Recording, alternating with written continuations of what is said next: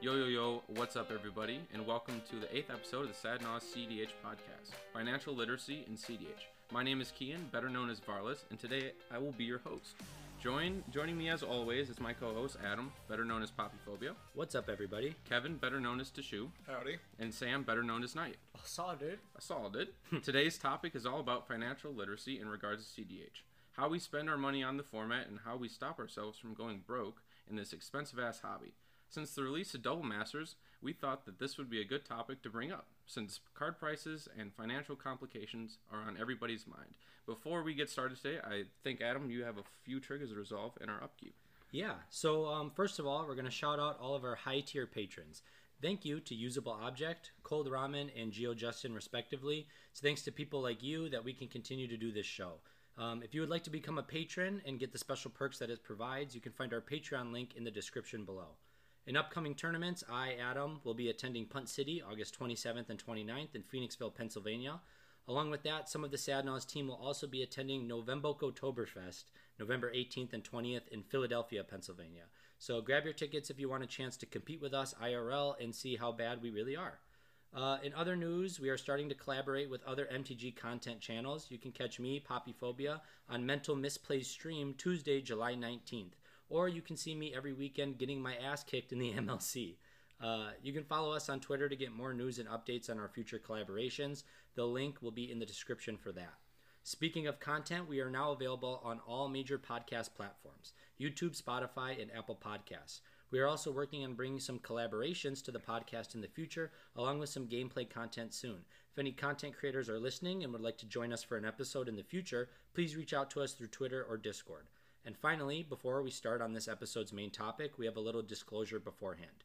We are not financial advisors, and everything we discuss in this episode should be taken with a grain of salt. We are no one special, and this is just the thoughts and opinions of four heavily enfranchised CDH players. So please, no comments on how our advice lost you a bunch of money, because we blame each other en- enough for that already. So, that being said, let's get started. Financial literacy is an important discussion in not only CDH, but in all MTG formats.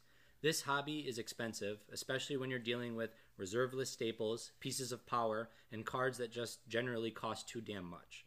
So, how do we balance all of these high costs, and how do we manage to not be homeless with nothing but a stack of bulk magic cards to use as kindling to keep us warm? Hopefully, in today's episode, you'll get some answers to those questions and even more. So, to get us started, I think I'm going to pass it over to one of our more financially responsible team members, Kevin. So, Kevin, what would you like to talk about first? Keck. I think financial responsibility is a little dubious there. Um, well, I guess my first topic or question tonight is uh, how does the secondary market affect the game itself? Or, I guess rephrasing it, does the secondary market affect the game? You know, as competitive EDH goes, do prices sway you away from certain decks? Do you believe that uh, a seven thousand dollar time twister, if you if you recently run into one, are you more likely to play it, even though you have a two hour argument about how it's a bad card? you know, I think all of us can come together and and you know say, oh no, definitely not. Like I I mean, yes, they're expensive, it sucks, but you just proxy, just proxy. But I think that there's a problem with that, and that I feel like if we took a poll, the majority of people would actually say like, "Oh, I'll proxy, but I always want to own the cards." Everyone always wants to own the cards, right? Hmm. Yeah. So I think some decks genuinely are just off the table for some people. Like some people say like, "I can't own a time twister. The deck can't run without a time twister. I'm not going to play the deck. It's just I won't even try it." Right? And so I know Sam may have a different opinion on this, but I think that the secondary market does 100% affect the game and the choices that people make because they know that some barriers are unsurmountable. I think that the prices that we have to deal with is an unfortunate reality of what we're working with and you know, yes, there's quick easy answers. Just go buy a Toshiba, right? Like that's 30 bucks. Go to go to friggin' Target and you're done. But there's a lack of satisfaction with that, right? And I was curious, what are your guys' opinions? Because I'd like to hear, uh, you know, everyone else's point on the topic. Well, he called you out, Sam. I want you to go I mean, first. yeah, I guess you get it in. Go so at 'em. I, I definitely agree that the secondary market affects the game in the sense that, like, the secondary market is kind of the key holder, the gatekeeper for certain strategies, certain cards that are pretty much auto includes in certain lists. It's almost like we had like a whole episode. Yeah, Almost, yeah. right? Gatekeeping. Who But has the I- keys, Sam? I you know what? TCG you know what? Maybe I, got, maybe I got the keys, Kian. Maybe I have all the cards. All right. I'm I'm, I'm actually Rudy in real life. Uh, so I I'm the real actually think that the game affects the secondary market uh, more than the secondary market affects the game. So, and and I say that because I mean, if you look at content creators or people that are playing in GPs or playing at Marchesa in our in our format, um, the lists that they're playing are going to have a direct and almost immediate effect on the secondary market pricing for cards Which all the time. I mean, it happens all the time. It's Yeah, which in turn becomes a, a, a toxic relationship where you're like, oh, this card's too expensive, I can't play it. And so then people might not play the card, and then it goes down in price, and then someone else plays the deck, and then it spikes up in price, and you get this Yep. awful combination of the two. Hundred percent. I think both things happen, but I think that the greater effect is that the game and the gameplay that happens affects the secondary market more than the market affects the game. Because, like, especially in CDH, people are gonna mo most stores, most people like they want to play your brain, not your wallet. If you don't have a time twister, proxy it. You know, most people don't care. Now, if you're in a sanctioned event, you're at Command Fest or you're playing FNM for prize support, that might be a little bit different of a story. Some stores are cool with it. I know ours is, which is pretty nice. Um, but I, I generally generally think that it's actually the reverse of what you suggested. But that's okay. Both exist, definitely. Well, yeah, I think in like regards to like both exist. I think like obviously the game affects the secondary market, right? If a card's playable, it's going to affect the price, right? Yep. But the problem is, is that there's not. I mean, when you think about it, when a cent is printed, right? Like hundreds of thousands of copies of a card are printed. There's not hundreds of thousands of people playing that same deck, right? There's market manipulation that exists, and if a card's playable, it gets targeted, and people buy out those cards and try to manipulate the price or hold on to them to get a sick deal and make a bunch of money off of these cards. So like the game definitely has its its like say on what a card is worth, but so do all these other people that have their hands in that unsanctioned, you know, world of finances. And I think like that's kind of like one topic that we're going to talk about today is like the secondary market kind of does price people out of the game. Oh Um, yeah, especially A hundred percent.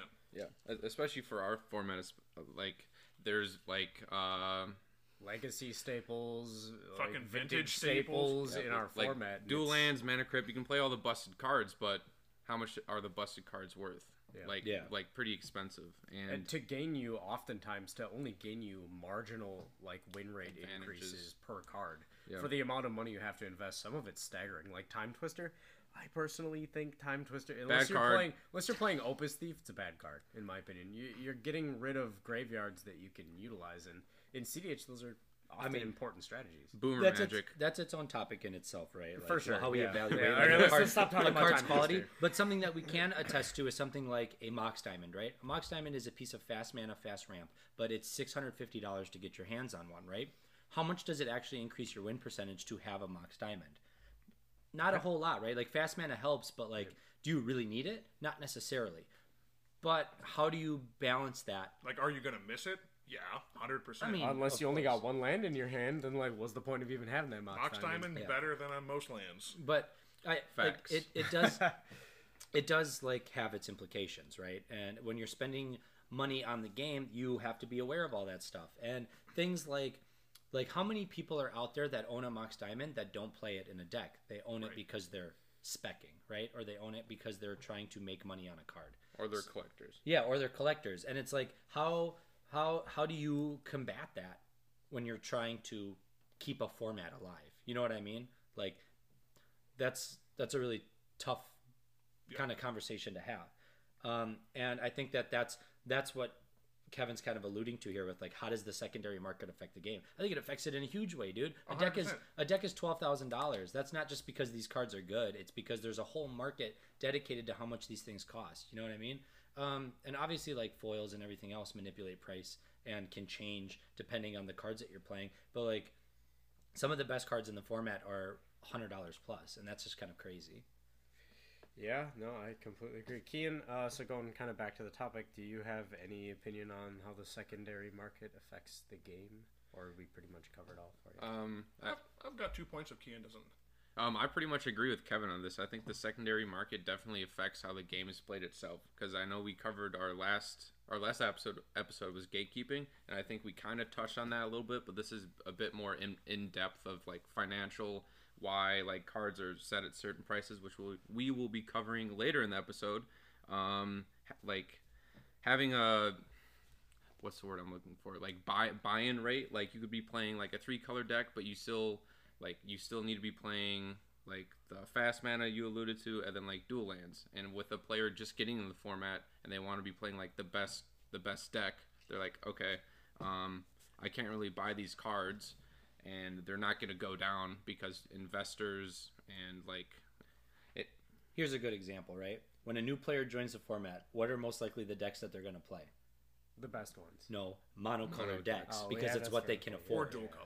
Or dual color. Low color decks are what people play when they first get into the format because it's what's available to them. Because a lot of stores that don't have proxy rules or don't allow them, you got to play what you can You afford. make concessions. Right? So yeah, so that's why you see like some of the most popular decks for beginners, and we talked about this in our very first podcast episode, are decks like Godo or decks like, you know, um, you see a lot of Niv Mizzet, a two color deck, right? Brostorm. 'Cause- Yeah, Brostorm, green deck. Yeah. a lot of decks that don't have like a buy-in rate. Yeah, and they might have some cards that are ridiculously expensive, like a cradle, but they just say, "Well, I can skip the cradle for now, and I'll just play with what I can afford." Right? Yep. And or there's alternatives to cradle, like that um, enchantment land that Growing flips, and then Illidan. Yeah, lights. and like you can just play that in its place. It's not as good, but it'll work, right? There's alternatives to that kind of stuff, but people will specifically not play certain decks or certain cards because of its price, and I think that's an inc- in uh, inclination, right? Is that the right word? I hope Yes. so. Yeah. That um, the It's secondary a market, It's a word. yeah, it's, the secondary market is affecting the game. right? hundred percent. So, so like,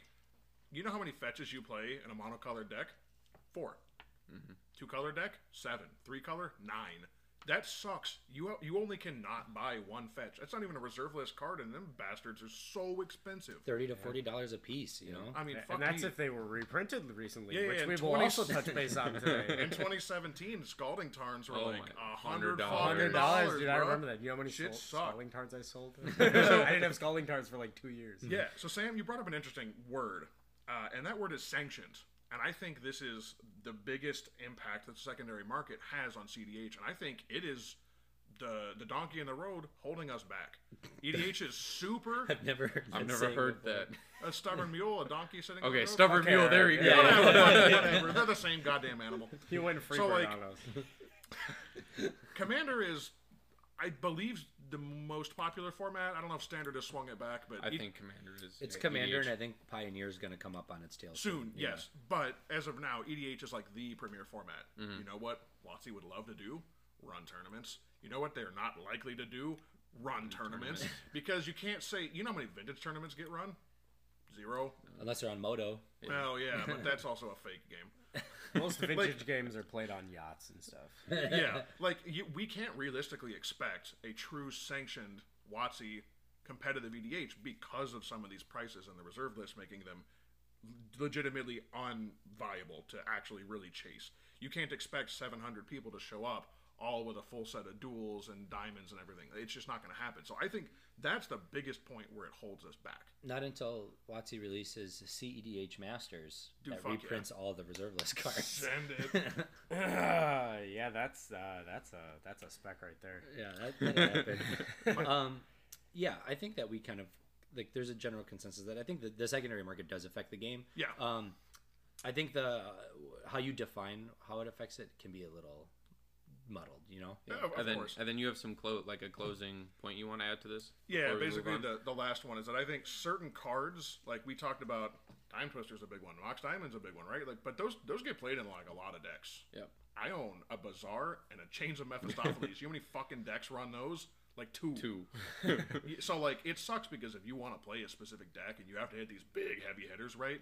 Are you really going to spend five thousand dollars on a Bazaar that gets played in one deck?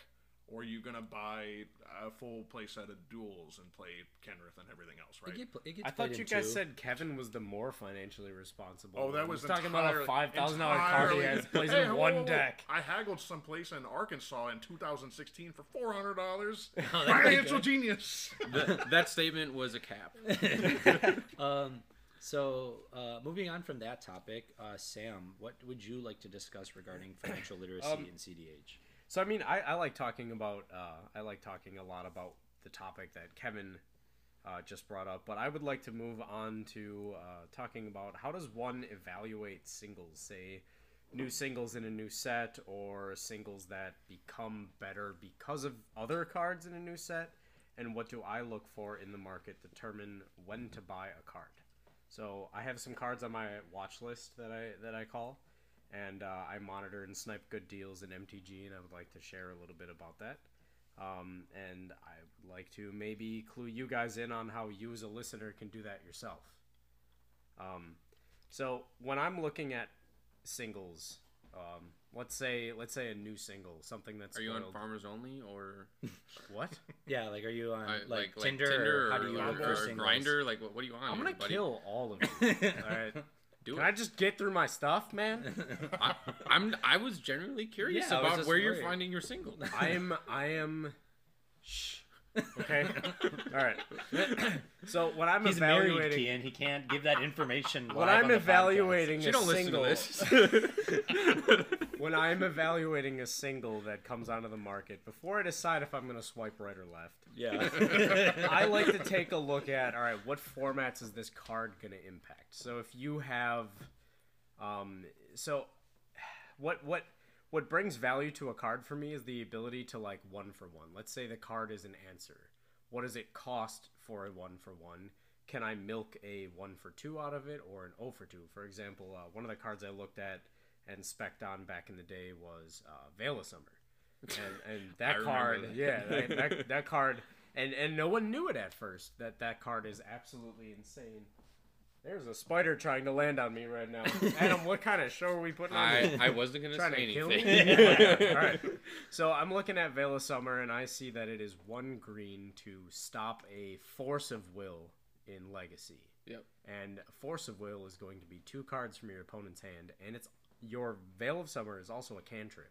It draws So a like card. that right there is just money, money, money, right? Yeah. Like that card should be expensive, but they were a dollar, right? So I bought like a billion of them. I'm not saying do this, just look at cards and think about the value that they bring to an actual game. If it's very, very efficient, it's probably a good card, Mhm. and definitely something that's worth looking at. Yeah, I remember Veil. I mean, I, I was like gone out of Magic for that very short period that Veil came out. I came back and I was like, "What? They power crept uh, Autumn Green Veil? spells. What happened? And Autumn it, it turns out, it turns out it's good in like every format ever, Every basically. Yeah. Like, Yeah.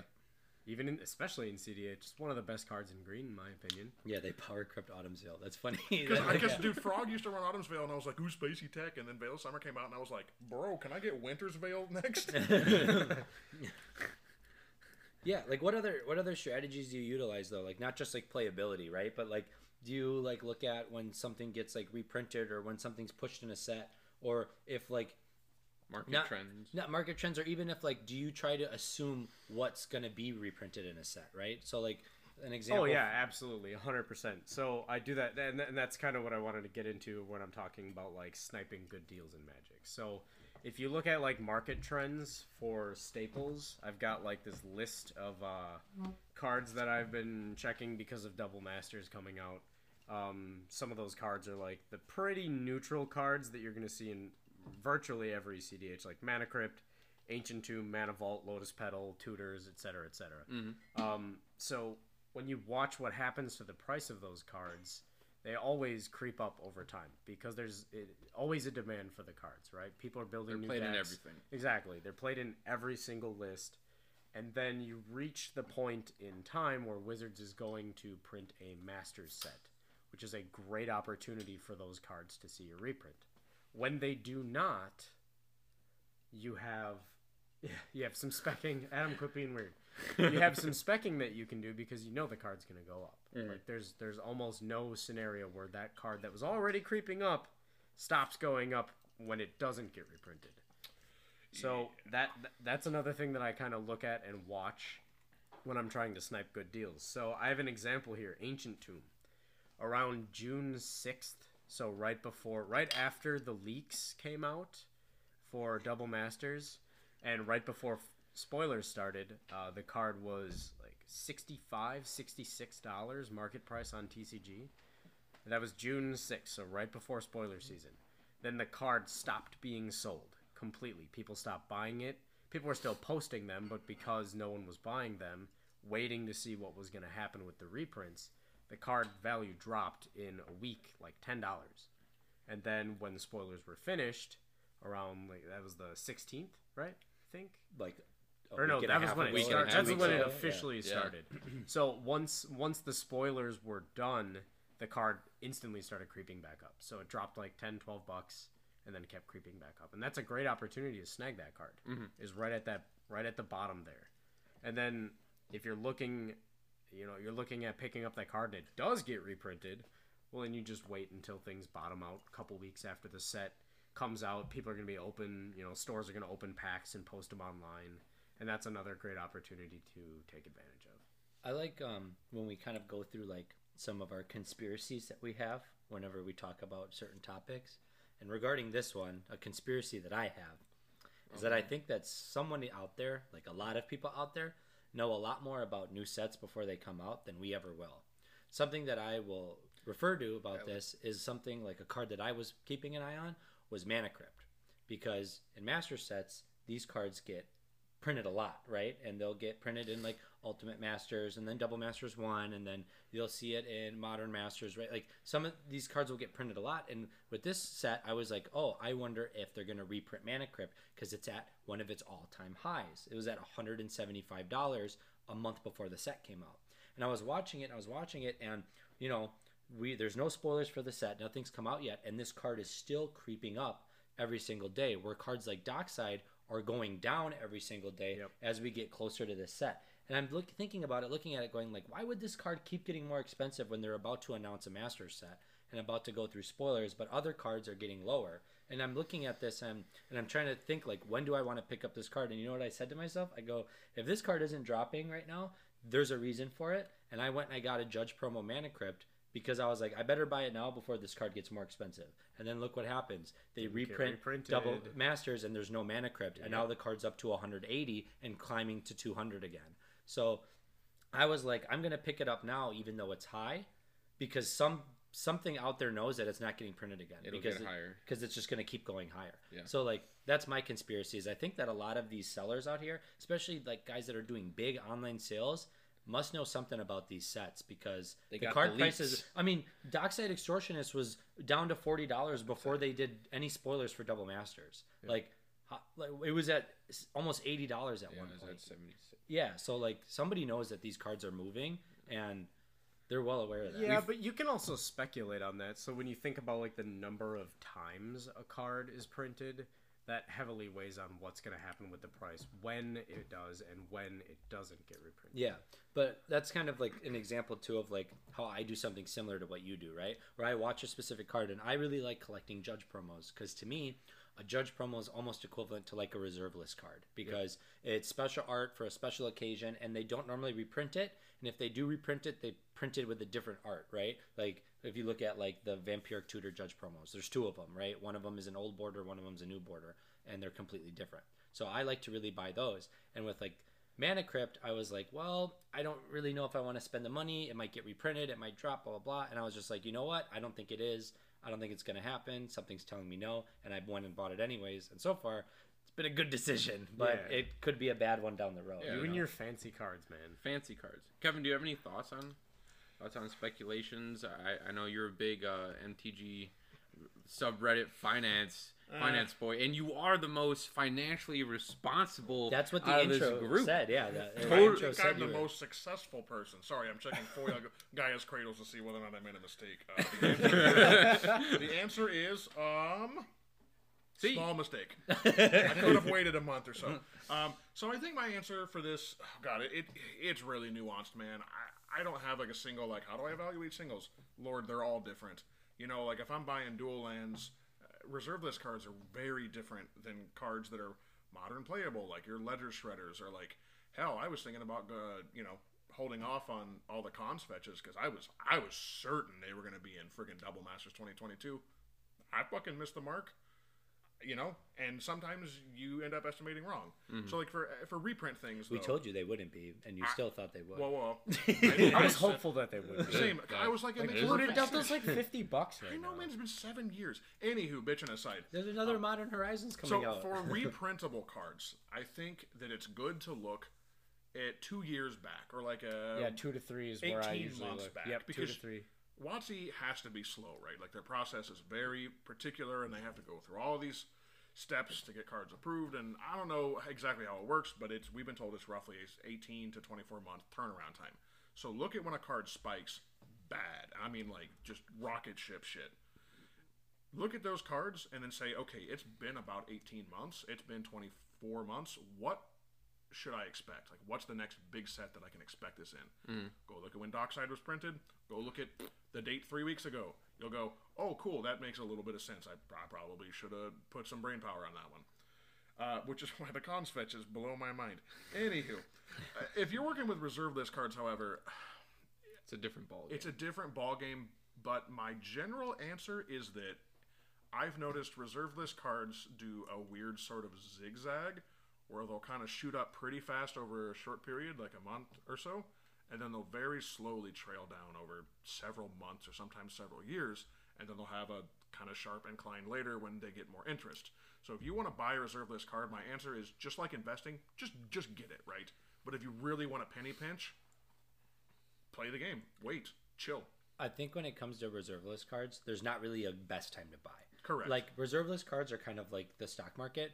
There's no better time to invest than right now, right? Mm-hmm. Correct. So like if you have the money to afford the card, I would just get it because you're gonna you you're gonna regret that. The only Yeah, time don't I've ever- live in FOMO. Yeah. Do not live in FOMO. The only time I've ever seen like that be a bad decision is when they print a just generically better version.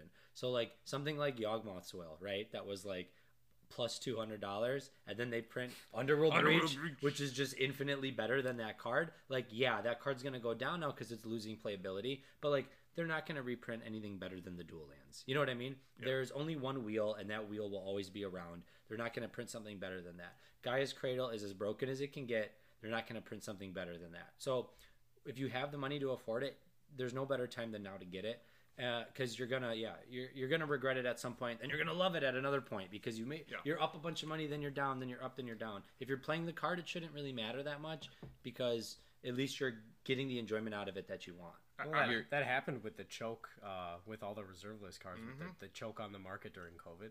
People trying to make some quick money. The buyouts that happened, it was all like MTG finance related, and like Rudy and a bunch of people, content creators, were talking about it. So it became this hot topic, and before you know it, there's a shortage of them on the market, Mm-hmm. and the price just skyrocketed. I mean, I, I watched like my Mox Diamond literally double in price in like a week. Well, and then now you look at it, and like we hit a portion where the market was flooded because now everybody wants to sell them off, right? Yep. Like it, it, it- it's much like reserve list is much more like its own stock market than it is the secondary market of Magic, right? Like th- those cards ha- hold a different Yeah, they don't play by the same rules. no, not sure. at all. So I think that like it's really hard to tell people like this is how you should invest with reserve list cards. Like, dude, just buy the card when you can afford it, and like do your best to just play it as much as you can to get your money's worth. and like, Yeah. and like to that And point, take care of it. Yeah, and like, Hard case it. Don't shuffle your cards. Don't cards. shuffle You your. can't, you can't say that to me and Kian because You- we get ours signed and yeah, marked li- up. And all right, all right, altered. and- Literally, I don't have much to add to this conversation because I'll play damaged fucking cards. I don't. It's sleeve playable is good to me. I don't care. I'm gonna buy the card and, I, and I'm gonna enjoy it. You guys are like, no, you're playing with your dual lands. That's crazy talk. No, they are magic cards and cardboard. Bro, your dual lands used to be coasters. hey, hey, don't keep talking shit about my own. Honestly, though, I think that's an excellent answer. If you just want to play a card, yeah. fucking sort by heavily played and be like, "I'll uh, give me give me eighty percent of that," and they'll usually give it to you. and Go most of the time you're surprised by the quality because it's not too bad. I've bought damaged cards like uh like d- like if you can find a damaged card with an image on TCG Player, I've saved like two to three hundred dollars on reserve list cards because it'll be damaged and it'll be like a nick in the top right corner or like it'll have the artist signature Or on it. a slight warping because it got wet. I've never it's even gotten a- technically I'm- damaged, but sleeve. I've never play. even gotten a warped card. I remember my Mox Diamond, my first one I bought was a foreign Portuguese marked as damaged, and I got it in the mail and it was near mint. And it was literally marked as damaged because the guy was like, I couldn't sell the Portuguese one. And I was like, "Are you kidding me?" I traded it for an English and then got a foil one like two weeks later. And Like- the Portuguese are going to be fuming. well, it's just like you can get like that if you want to talk about like evaluating singles, like that's something that you can really look at is like look at foreign language, look at like different play conditions and and you can get some good deals especially if there's images out there. Like you can get way below market price. Also like groups like facebook groups and stuff like that. Oh, yeah, that's a really crazy. good way to get cards from people that are just trying to offload their big spec you know? If someone bought 40 copies of a card and they're like hey i want to offload all these copies but i will sell them at $10 below tcg you can get some really good deals on some cards that you need you know and they'll sell you just one copy they don't want to offload the whole thing they just want to make their money and get out And I think people have figured out just go to Facebook groups for Face- like for like high end singles. Well, it's I also think- because like that's also because of like tax evasion and stuff like that. You don't have to. pay That's a different- Hey, Yeah, yeah, Unrealized that's a a different whole story, Sam. yeah, Stop. we, bro. we pay our taxes except for Rhystic Study and Mystic Remora. You never pay your So- fucking taxes unless Bergie's out.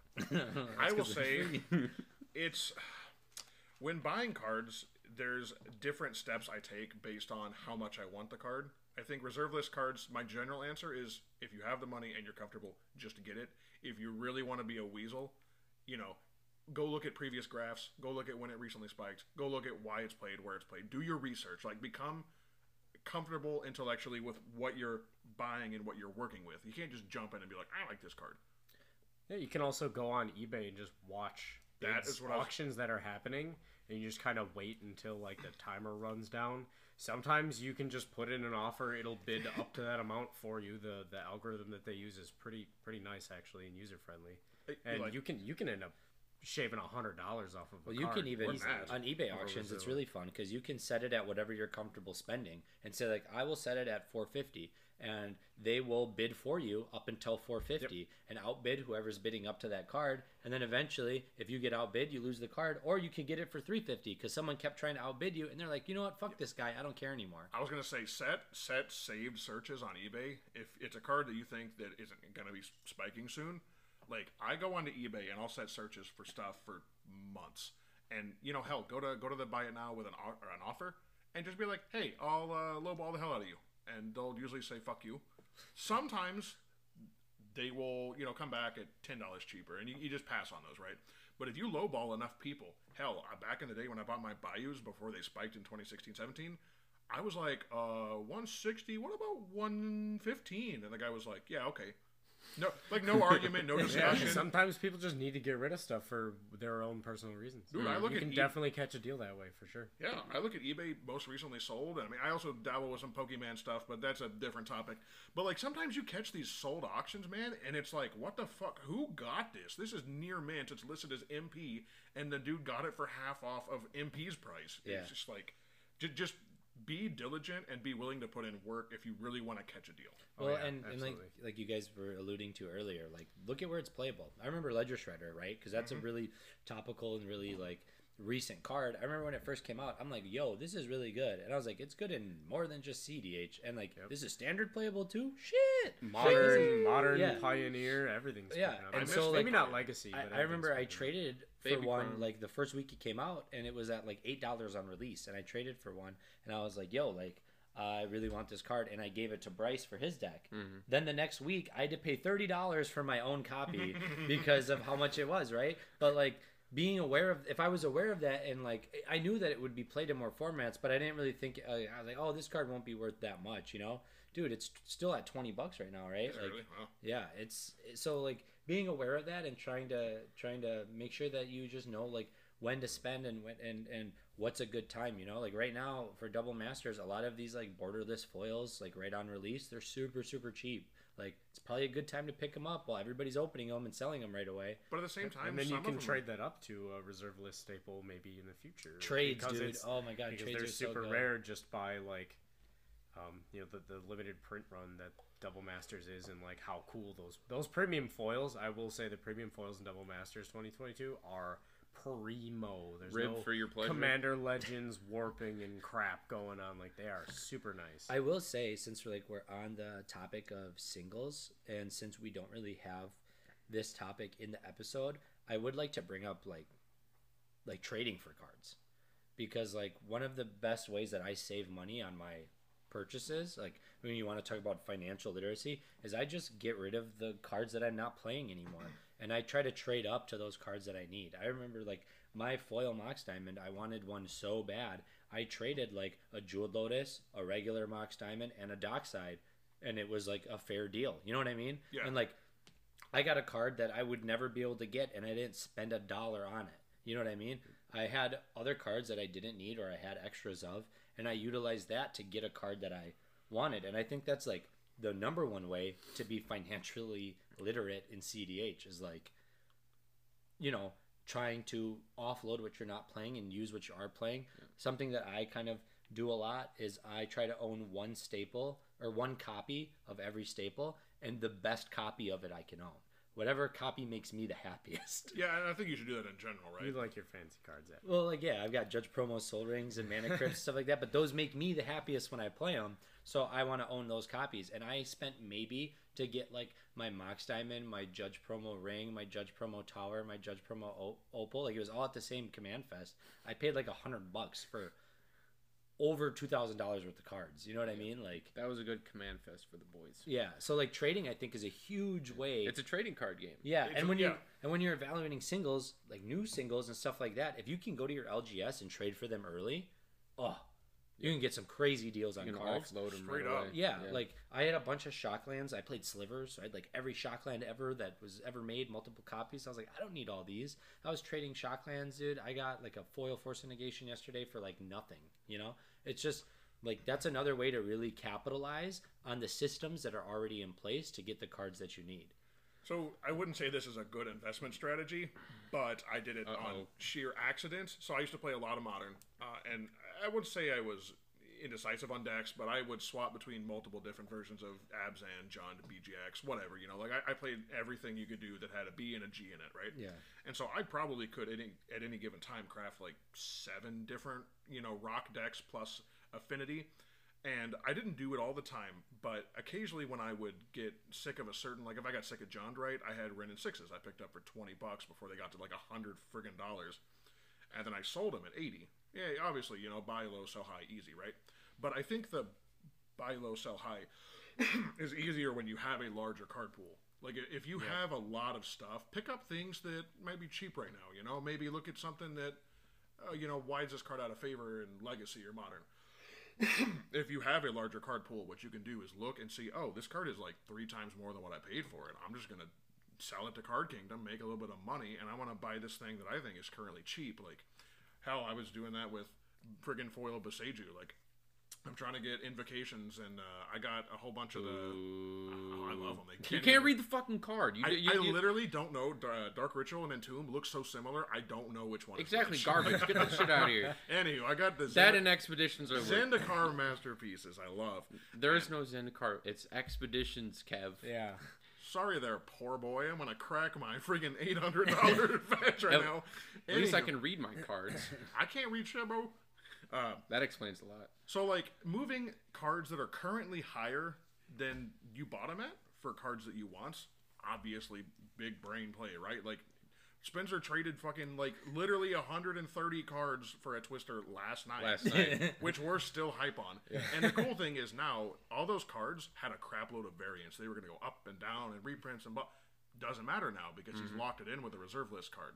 So he went from a high Not just a reserve list card, I but a power piece of nine. power. Exactly. That's a once in a lifetime type Right. of trade, though. so, so he took a high variability and high variance pile of cards and moved it into a very low variance card. And and that's really the, the main thing is right. Like, are you here for money? Are you here for just playing the game? And do you want a little bit of both, right? Like, do you want to like play a card for three years and then sell it off later? Mm. That's up to you. Figure out what you want out of the game, and then start asking yourself, well, how do I get there? Make a game plan, and then you know execute it slowly with what's comfortable. Well, and a good example of that is like something we can harken back to, like recently, is uh, Modern Horizons 2, right? I play tons of CDH decks. What is the most of the mana base made in CDH decks? Fetch lands. Fetch lands were like twenty dollars all of a sudden. Like I could get an Arid Mesa for twelve bucks, like at a certain point in time. buy up at yeah, those times. like I'm gonna play them anyways, so I might as well buy a few copies of them and throw them in the decks that I have. And then when I'm not playing these cards anymore, or I realize, oh, I do have a playset of Arid Mesas, I really only need one or two. and they're up to $40 again, it's not really an investment as much as it was like I just bought at the right time, right? So like knowing when like things get reprinted and when is like when do you evaluate when to buy it? Like that's a good that's a good in, in indication of like now's the time to buy. Um and it it will help you in the future to make bigger trades and get cards that are newer or nicer or things that you want when you want them.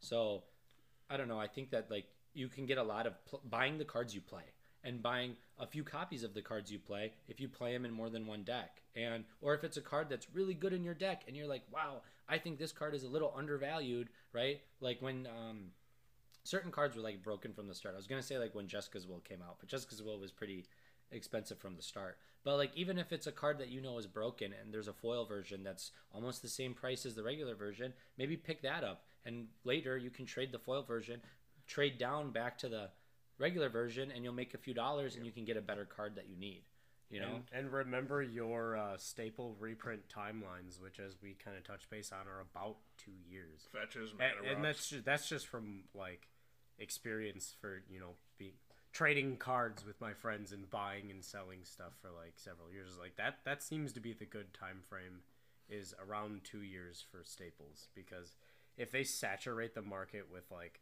a bunch of misties let's say they reprint it again and all of a sudden they're $17 if they print it again it's not going to go a whole lot lower than $17 so like anytime after uh, a fresh reprint of a staple is an excellent opportunity to pick up multiple copies. All of those copies are going up over time every single one of them. They're not they're not going to reprint these high value chase cards that they want for selling their product.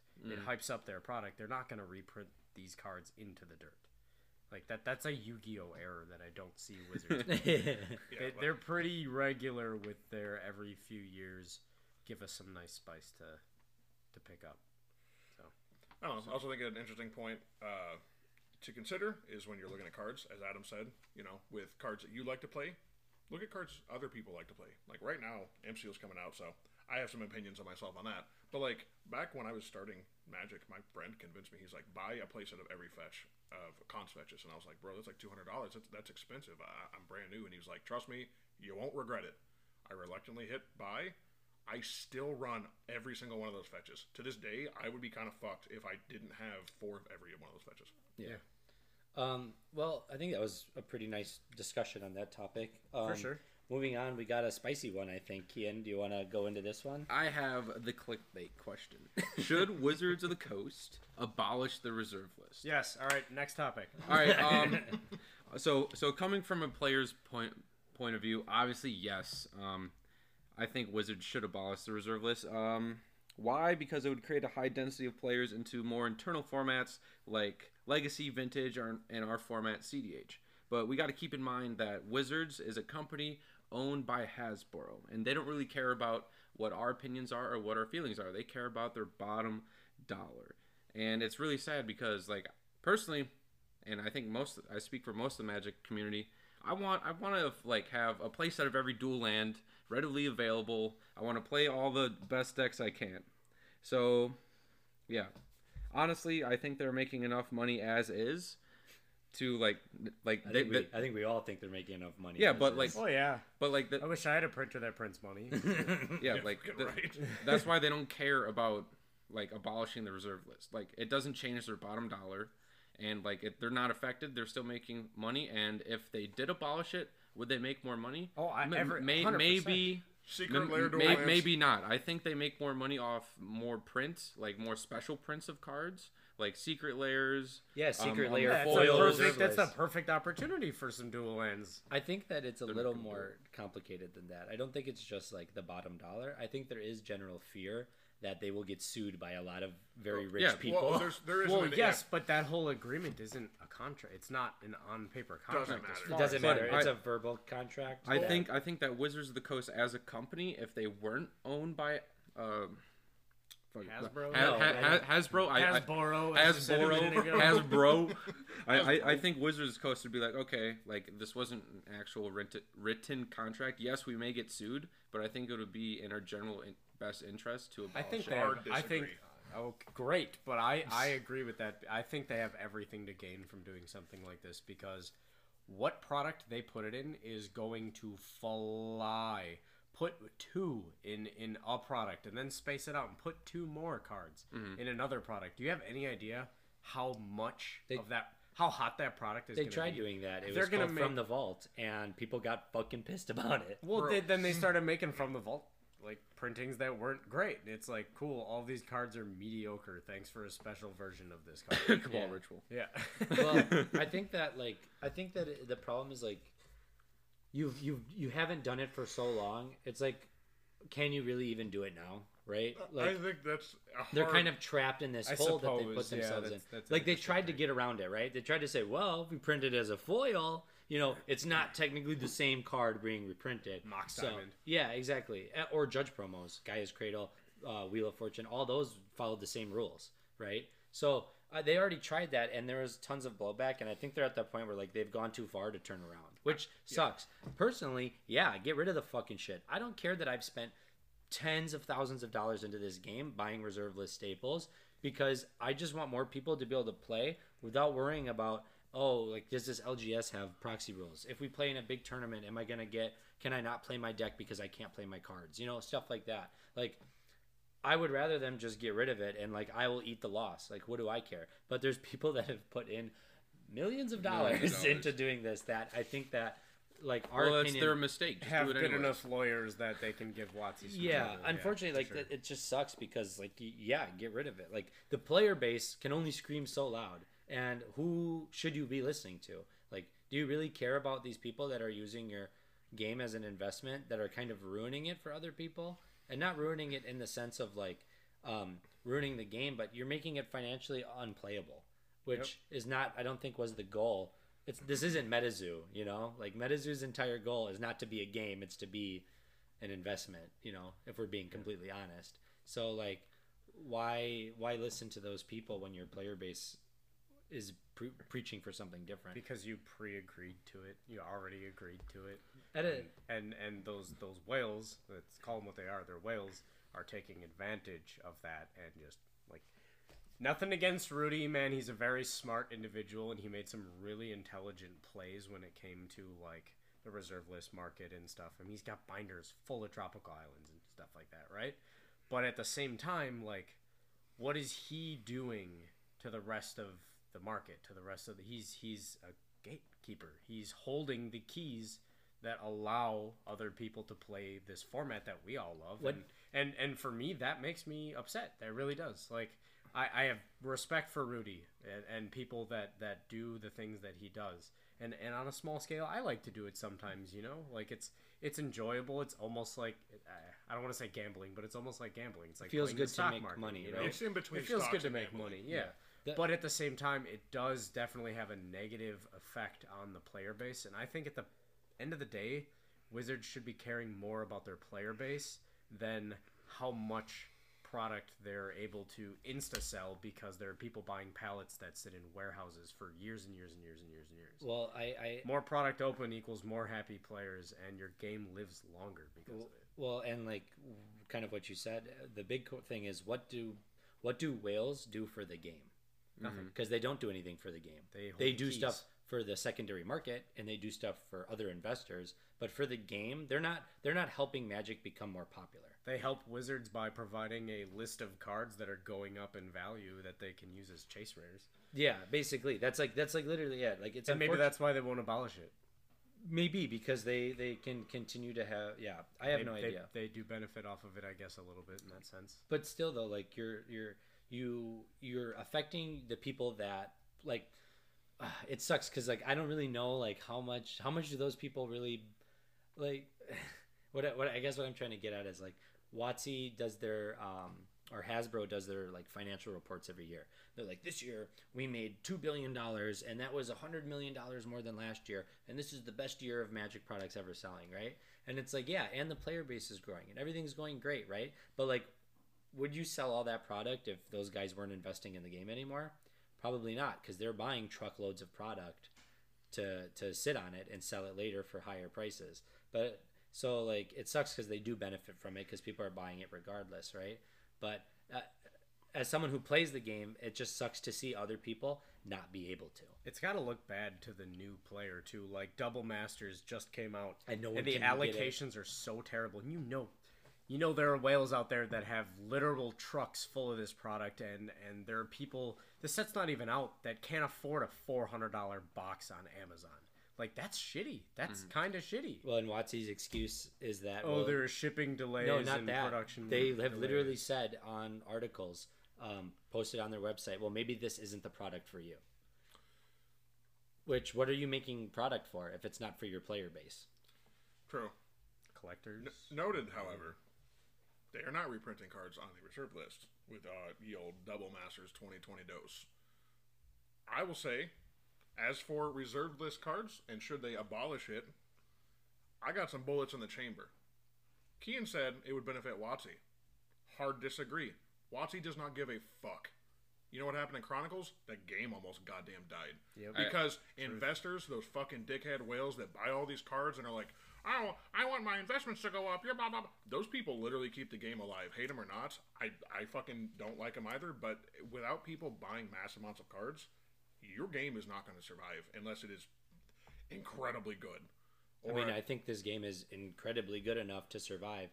You know, but if it- people give up on it, they're not going to stick around, right? why would people? I don't. I don't think that anybody would give up on the game, right? Like, I mean, if I was a new player and a chance to get some staples that I desperately need comes about with Double Masters 2022, and because of a bunch of whales and shortages and supply issues, I can't get any. Yeah, that's discouraging. That'll ruin it for me.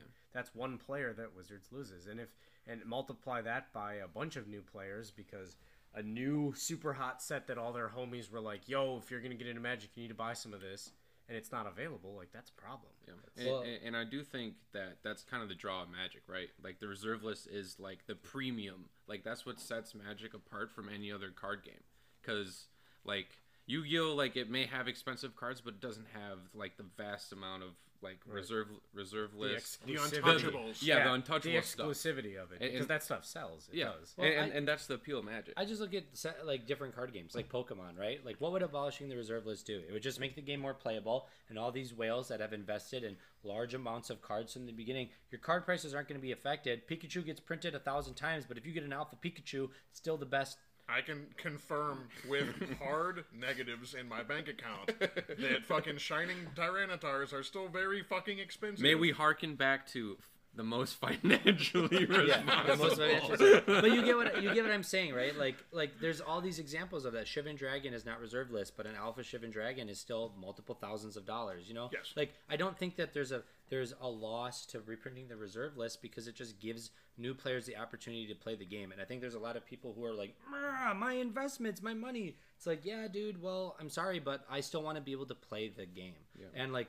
I don't want this to turn into Pokemon where card prices are affected by what's the coolest thing in the box, right? Because like card prices in Pokemon are all based on openings. It's not based on the game as much as it is in, in It's other literally formats. all just, I like the shiny man. Literally. Yeah, the shiny man is cool. it's worth the more. staples are driven by CDH. We all know that now. Yeah, well, and yeah. So Pokemon like, is literally what's the most nostalgia hitting Pokemon card? Bam! Bam. Most hey, let's just slap a Charizard in every set. yeah, Literally, that's what they I actually know, I know, I I know know it is. and, and well, and like think about like the Pokemon 25, right? That had just come out, the 25th anniversary stuff. They printed that into the ground, but people were still like loving to open the product or whatever. And it doesn't matter that like it's reprints of old cards. Those old cards still hold all their value. Well, So- people are also loving to buy up that product because there were other people going to McDonald's and putting ten grand into the fucking dispenser. Like, give me as many Happy Meals as you can, and it's Yeah. like, But still, I don't want Magic to turn into that, and that's what it seems like it's turning into. Is like, oh, a collector's pack is four hundred dollars. It feels like the freaking Pokemon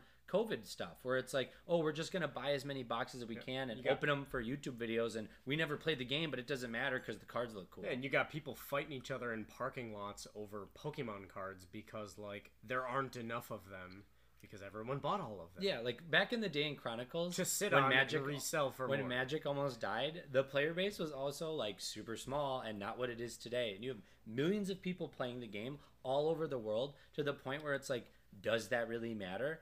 I don't think so. I don't think that if you overprint a set, people are gonna be like, no, I'm gonna stop playing Magic now because now everybody has a mana crypt. It's like, no, that's good. Let people play the game and let's let's make the cards affordable. Print it to the ground. Fuck it. I like, playing brains. If not they printed everything like they printed Chronicles now, who cares that the cards are all worth 50 cents? At least we can have fun and play together. Can I mm. make a weird analogy? it can collapse the Sure. economy of a game, though. True. That's what I was going to say. It can make enough people mad that like they literally just go. They'll just give up. It, Yeah. it can. So that like Go it's ahead, a fine line because I'll Yu-Gi-Oh buy all did of that Rudy's too. tropical islands when he gives up. I'm Yu-Gi-Oh did that too. They started printing like their mythic rares at like uncommon level in sets just to like sell product and get cards that were expensive into players' hands, and it backfired like super hard. I mean, there's obviously a balance to it, and I trust that. Because like I don't want to Watsy- buy a box and have everything be worth nothing. Kevin, A you box seem to is have so something to say I got more about this. bullets in the chamber. So, More bullet. Oh, I didn't know you were. Done. oh We're no, done. bro, Sorry, we got dude. we got. It's fucking JoJo Part Five over here, boy. Dun dun. So, Watsy made a promise to the whales, the baseball card collectors, like, yes, you can move into our game and make money, right? That that's the reserve list promise that they basically did. Yep. Was that we'll guarantee if you buy our fucking dumb rectangles, you can make money, and then 45 years from now, you'll have a billion dollars or whatever. So, I think this analogy is similar to let's say you've got a friend and something happens to you and your friend saves your life, right? And you say, "Holy shit, thank you. You just saved my life." Like, how can I ever repay you? Like, I'll do it like you you've given me something that I I can't ever make that up, right? And so you're you're really loyal to that person. You're best friends for life, and you help them out whenever you can. But then as the years go on, that friend now is kind of a drunken fucking mess, and they, they can't take care of their life. And well, you're always going to help your buddy out because he saved your life. You know, there's a point at which that promise kind of drags on, and you're like, "Fuck, I made a mistake." Like, yeah, he helped me, but like, I don't want to make this promise anymore. Like, you know, 25 years later, like, I want to print these cards again, man. Like, how do I? I guess you guys kept my game alive when it was small, but now it's fucking me, and that's where Watsy is, right? They made a promise to people that kept their game alive financially because people were buying a bunch of the early boxes, and now it's coming to bite them because people are bailing on their older formats, which helps keep the game alive, right? So yes, they're feeding it into standard and all these fancy products that we buy because we're all stupid. But I think old legacy, old vintage, that's a cool thing to keep people around, and it sucks that Watsy is handicapped by that. And I don't think they will ever abolish the reserve list because they tried. As we said, they tried with From the Vault.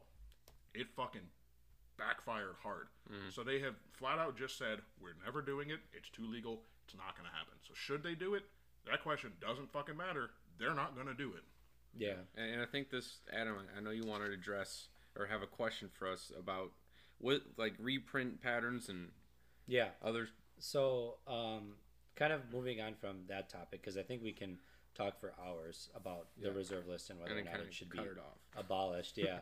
um, when you guys like, how do you guys think reprints and WotC's reprint patterns or policies affect card pricing and availability? And does it price certain individuals out of the format? So, kind of what we were talking about earlier, right? We've kind of noticed there's a reprint pattern. If a card normally doesn't get reprinted for at least two years, right? staples anyway, like like big heavy hitters. That yeah, you're not going to see.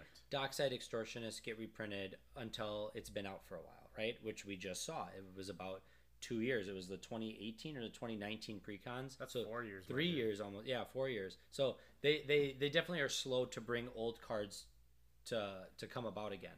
And I think what that does is it really prices people out of the game, right? Especially newer players, particularly. Um, so like when you look at that, how do you think it affects? How do you think it affects the game, right? Like how do you think it affects new players entering? How do you think it affects old players trying to, you know, buy these new staples and they can't get one because it's eighty dollars, right? Um, and do you think that reprint policy should be more frequent? Do you think that they should reprint cards more often? Do you think that they need to, if a card is a staple that needs to be seen again, do they drop it in a secret layer only a year later and say, hey, if you really want this card, you can just buy it straight up, you know, in a secret layer with some other cards that maybe aren't so. Uh, aren't as such chase cards or things like that. Like, what do you guys suggest, or what are some solutions that you can provide to this problem if you think it's a problem. Some of you guys might not think it's a problem or think it's good, but like personally, I think it can be a big problem. I think like the most prevalent like version of this was Dockside. Like you print it in a precon, it's a broken fucking card, and then nobody can get it. So how do you fix that problem? Like, what what are your guys' takes on that? Well, I, well, they don't really. I don't think Wizards. I honestly, I, I don't have a whole lot of faith in Wizards like uh, R and D department anymore. Like, I don't really think they think about it too much. I think that they look personally. I think they look at the secondary market and they go, "What cards are hot right now that we can print?" Because they they pre-plan these sets. What is it like two years in advance? Right. That's what they say. Like Uh, 24 months on average. set, I, I know that Baldur's Gate for some reason. The, the dude who created or was the lead designer of Baldur's Gate, the most uh, Dungeons That's Gavin. Dragons, I think Gavin um, works on. he the Commander worked on it for like that was like six years. the original Commander. Feels Legends bad because the set was kind of Yeah, a flop, so- but he worked on it for a Flavor long wise, time. it was good. Flavor from- wise, great. From what, but, because like, I've read all his articles and stuff. From what they said about it, it was like Commander Legends one took so long to make and was really good, but had some really broken cards. So for this new one, they didn't want to use partner, and they had to find a way to work around that. And it took a lot of planning and a lot of pre-planning to figure out how to do it. And they can't just make more partners that have partner because you would just break the game with Right. all these infinite partners. So um, they I had pers- to go. They had to power it down, and yeah, there's definitely like I personally don't think that there's anything inherently wrong with uh, Wizards' current like reprint trends, um, but I do think that it can be a lot for new players to like have to think about or feel like they want to think about. And I would just encourage people to like just if you're gonna invest in a format like he, like it was mentioned multiple times, like just get in now, just do it now. There's no better time than now.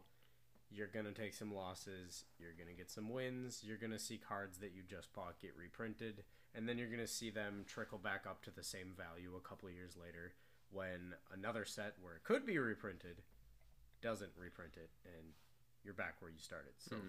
I, I, I know it's a lot to handle as a new player thinking about all of that stuff but like just get in where you can when you can and, and keep an eye on the market. Keep an eye on when the last time a card was reprinted because you can expect within two to three years if it's a staple and it's a chase rare that you'll see it somewhere So, uh, you know, I, I think that how do I put this?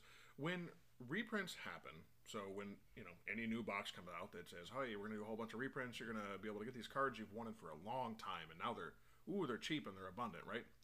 It does two things: a, it lowers the price, but b, it also brings a lot of people into the game, right? Because a lot of people who are like, "Oh man, when when they reprint fetches, I'm totally gonna buy some for my commander deck," and guess what? They do, and then they get their friends in, and they bring more people.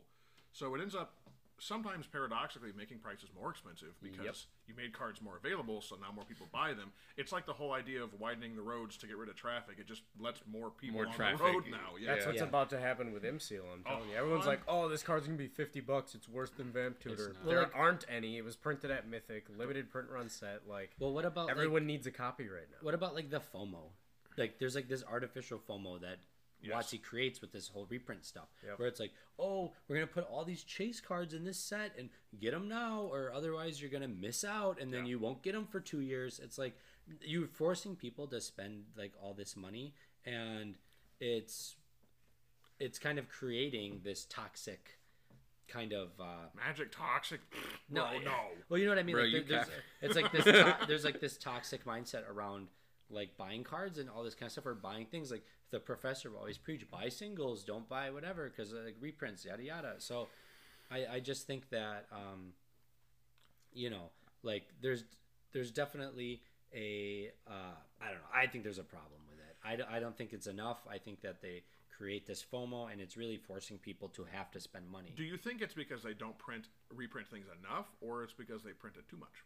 I think it's because they don't print things enough. Like Yeah, I agree. Yeah, I don't think that they. I don't think that there's a problem with. I don't think you can print something too much, at least in the format we play. Like, And, and see, that's what's unless you're taking a mythic and moving it to uncommon that's I mean, fine. I Just don't. don't move a rare to a mythic. I don't care either way. I don't care either way. We we Hellkite overlord we play a deck building game. You know what I mean? Like, if you make more cards available to people, it doesn't matter to me what the rarity is, and especially when you play competitively.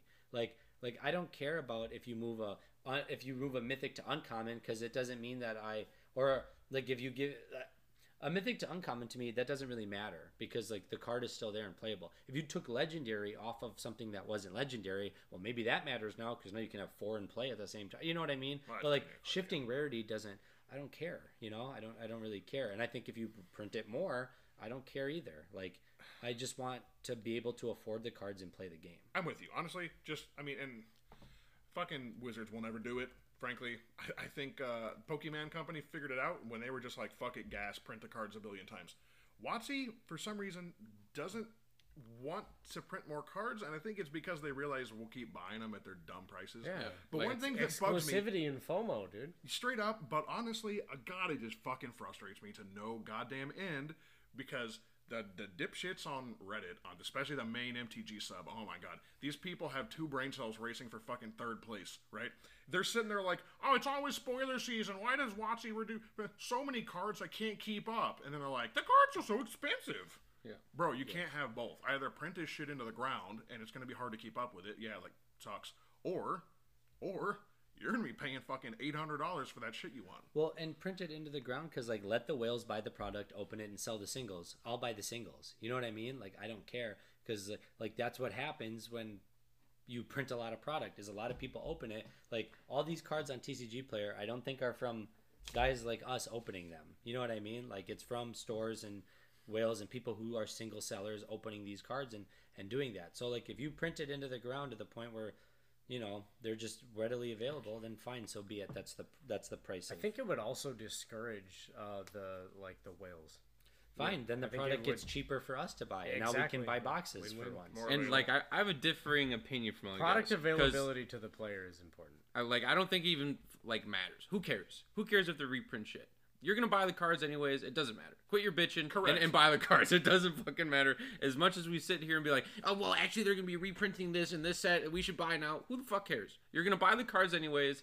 So just stop causing problems for Wizards, and maybe maybe they'll do something nice for us. Dude, yeah, straight My up. wallet That's such a- cares, that's Keen. such I a- got bills to pay. I don't That's give a such fuck. Yeah, WotC doesn't give a fuck, bro. These people realize they're like, hold on a minute, bro. You're telling me I can put funny pictures of fucking dogs on a piece of cardboard, and these dipshits will spend an entire pickup Literally. truck's worth of money on them? Literally. Bet, and they Bet. did it, and they were like, yo, they're gonna keep doing it. This time, we're gonna make it shiny on the outsides and the insides. And people were like, holy fucking shit, it has Yeah. texture. Because l- Wizards will literally be like, all right, here's a new shiny art limited edition. People are like, holy shit, I gotta buy that card right. did you make now." Dockside into a monkey? All right, no, no, don't even get me started on that because that's just that's just wrong. You printed Ragavan again, but he makes more treasures. Hey, it's Ragavan's granddad. Look at him. Look at him, fucking monkey gobbo, whatever it is. All right, We Mo- done moving on. diddly done beat that dead horse more. Moving death on. Extremely spicy before. take. Abolish the reserve list. Reprint all of the duels on friggin' Secret Lair so I can stop playing the ugly ass, disgusting fucking white border ones. I mean, that's Just, just get alphas, bro. yeah, just just spend more money. All right, so so moving on to your guys' favorite segment, flavor text of the week. All right, so that is a lie. That is not my favorite, but okay. no one asked you. All right. Bro, you got ibuprofen. I gotta fucking prep for this. Shut up, you guys are I don't big read old text. dummy boys. I'm So not the the flavor text of the week will be a little different this time because we're going to be doing two flavor texts. So one's going to be for our group here today, so us four, and one is going to be for our fans, which you guys will. Uh, I think it's Discord or YouTube. Oh no! So if if you guys go into the Discord and you go into the episode discussion channel and you put what you guys think the flavor text of the week is, There's actually, uh, I just created a separate channel for flavor text. oh well, thanks So- for letting me know before we record. I Anyways, um, I told we- you this if yesterday. we- Wait, we're recording right now.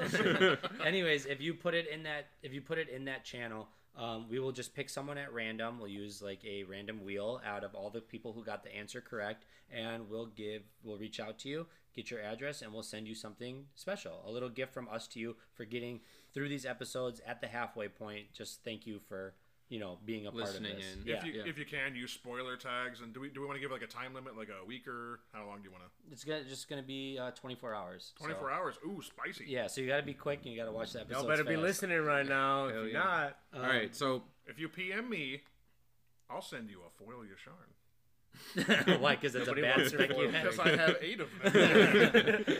all right, so I, I'll be starting with the casts flavor text. Okay. Um, Okay. No clues, but I think you guys should be kind of in the ballpark. All right, our glorious infection infection has taken hold. Elesh Norn Grand Cenobite. okay, so this is a CDH playable card. Fringe. standard. Fringe. Fringe. Fringe Tainted CDH strike. Fringe So it's got a Praetor. It's strike. oh my god. it's got a quote, That's a little beyond fringe. It's got a quote from Elesh Norn, so it's a Phyrexian related Yeah. card. Um, It's Is- not Gitaxian probe because that's not really Fringe. what is um, say it again, please? Our glorious infection has taken hold. Noxious Revival. Nope. That's what I was Triumph thinking. of the Hordes. Nope. No, I mean our glorious infection has taken hold. Praetor's grasp. Nope.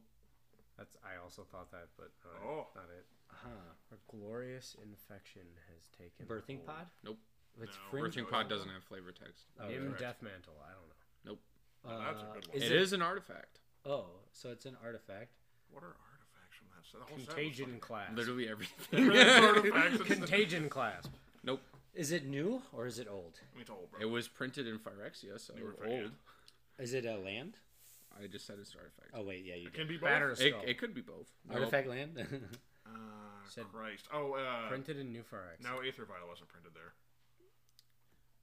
I have no idea. I don't. I wasn't around for Phyrexia, so Really? That's to like think. when Oh, I. was it- Oh, that was like the best time to play standard. Oh, to be oh, Lord, fair. I'm it's a so- fringe It playable was, it was a great time. to play. Praetor artifact. Artifact from probably New Phyrexia or something in that, or Mirrodin or whatever. Livewire Lash. Scars of Mirrodin. Scars. oh, scars of Mirrodin. Or. It's That- either that- Scars that- or New Phyrexia. It's, that it's, it's Come the on, block. dude. There's so many cards. It's the. Artifact. It's an artifact. What's a fringe? Fringe Flash playable. Writhe. No, it's CDH playable. It It's draws a card. It draws a card. Maybe two cards.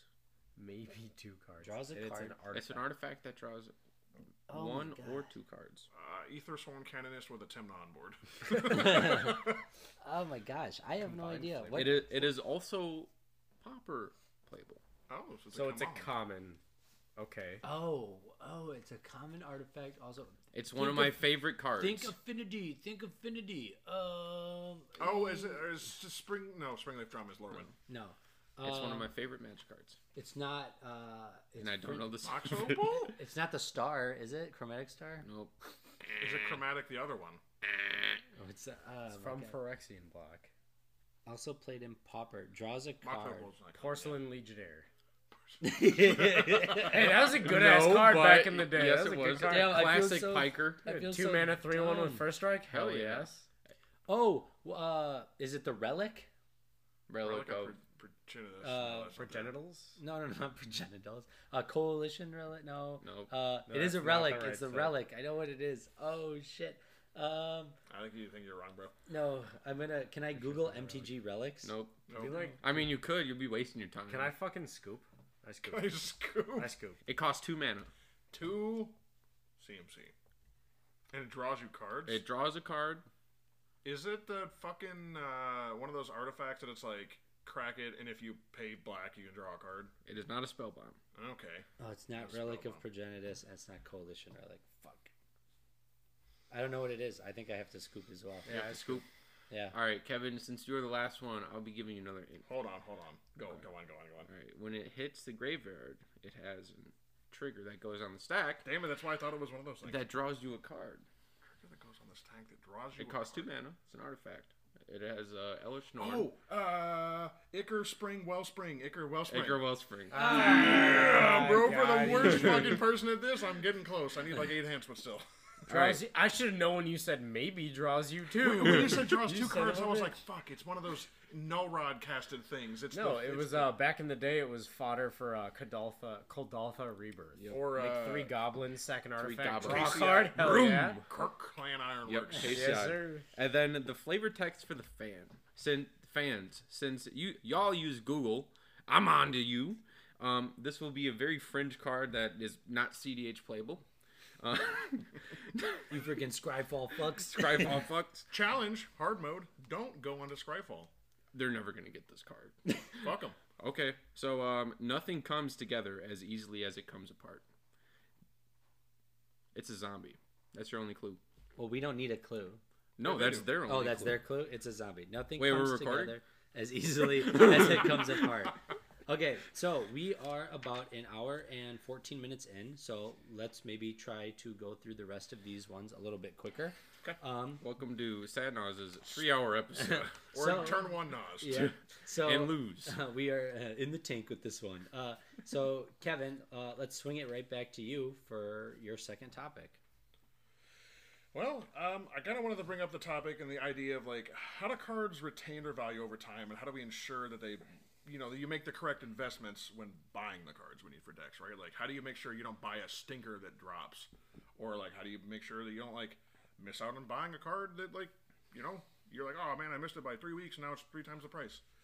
Uh, This is, you know, as we talked at ad nauseum about tips you can do, Damn, you right? took my line. ah, you didn't say it. I think I'll give you a couple my my personal easy tips, right? Like if it's reprinted, give it between 1 to 4 ish weeks after it's out. Usually will be at its low. Yep. You can you can refer to Modern Horizons 2 fetches. I would have been wrong. Yep. And if Buy it's good, it'll go, $6. if it's good, it'll go up from there. If it's not, it'll go down. I- In about 3 weeks, look at the trajectory, right? Like I watched foil borderless extended whatever bullshit Boseiju, and I watched it every friggin' hour for like days.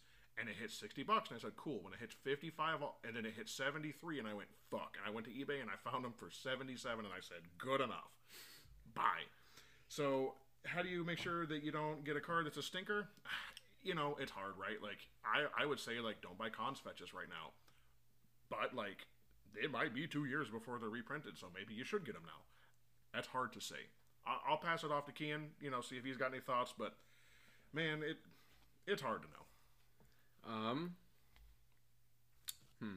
I, I think that's that's at least personally for me that's really tough to answer because I don't I don't I'm not I, I'm not big into like finance. There's a there's a spider crawling on her. Jeez, shit. why is there so many Sorry. spiders in dude? here What today? is happening? Dude, what is Because we happening? These made the fucking blanket one for it. twos with reach But bro. we made the blanket for it, and now it, it's all gone to shit. But um, so Kevin, your question was like to to sum it up. How do we look at cards and how do we look at cards? Here, I, I can intervene here. I think that I got distracted by the spider. Now I'm Um, off, off the um, train of thought. How do cards retain their value over time, right? I think that something that I look at is is it a win con, right? If it's a win con, it's probably going to retain its value. Something like Thassa's Oracle, Underworld Breach, cards that are playable in our format and you need them to play a certain archetype or play the game, that card is going to retain its value, right? Um, fast mana, the Mox Amber is probably the most recent form of fast mana that I can think of. That, like, it's a free mana rock that nets one. It's going to retain its value. Bro, they You know? played that card so safe. They were like, this one won't be broke. It was broken. It yeah. was- it was so like like good. you got to look at a card and see what makes it playable and and and how good is it, right? Ledger Shredder is probably going to retain some value because it does what a broken card already does, which is Kraum, and does it on a smaller body for less mana, and it's efficient. And efficient cards will retain their value. Um, I think unique cards also fit this much better, right? Like, how many cards do what Brain Freeze does? Yep. Brain Freeze. If you It- it- if you But- don't, I have something to say about this as well. But mine's very brief, and then you guys can take it away. I just want to add this in there. So if you don't know where to begin about how to decide if a card you're about to buy is going to hold its value, look at uh, look at general concepts like um, card density and the concentration among deck lists on the database. If you really don't know where to start, and you're like, I think this card's really good, I want to try it in my deck, but I don't want to invest X amount of dollars. Look at other formats that play it. Maybe there's a reason, like Goldspan Dragon, for example, was like fifty dollars at one point, but it was because it was like played in every single deck in standard, and like the cards, you know, not CDH playable, but it's EDH decent. Mhm. But you don't want to buy that card when it's fifty dollars. Just look at other formats that it's being played in. Ledger Shredder is probably inflated because standard's playing the hell out of it. Right yeah, now. but other formats will still utilize it. So and certain cards... check other deck lists. That that's my advice. Is just check other deck lists, see the card density and stuff like that. Do your research. Well, certain cards also just retain value. Eternal Witness can get printed a hundred times. It's still going to be a couple dollar card because it's just spell, so good. You know what I mean?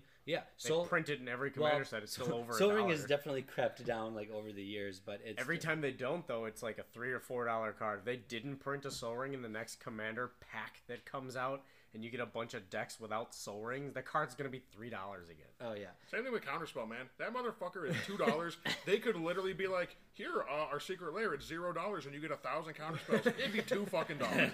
Probably be three dollars. I, I think, like, uh, I don't know who touched on it. It was either Adam or Kevin. I think um, me especially. You look at card uniqueness. Like, is it like a secret lair card, and like, is it like special printing, like borderless, like, I know double masters is rib for your pleasure foils. Like, those are obviously going to retain retain their value because there's only a couple of them in the world, and I think yeah, That is a good point. Borderless Yeah. cards with specific arts. cards that look cool, dude. This is Pokemon.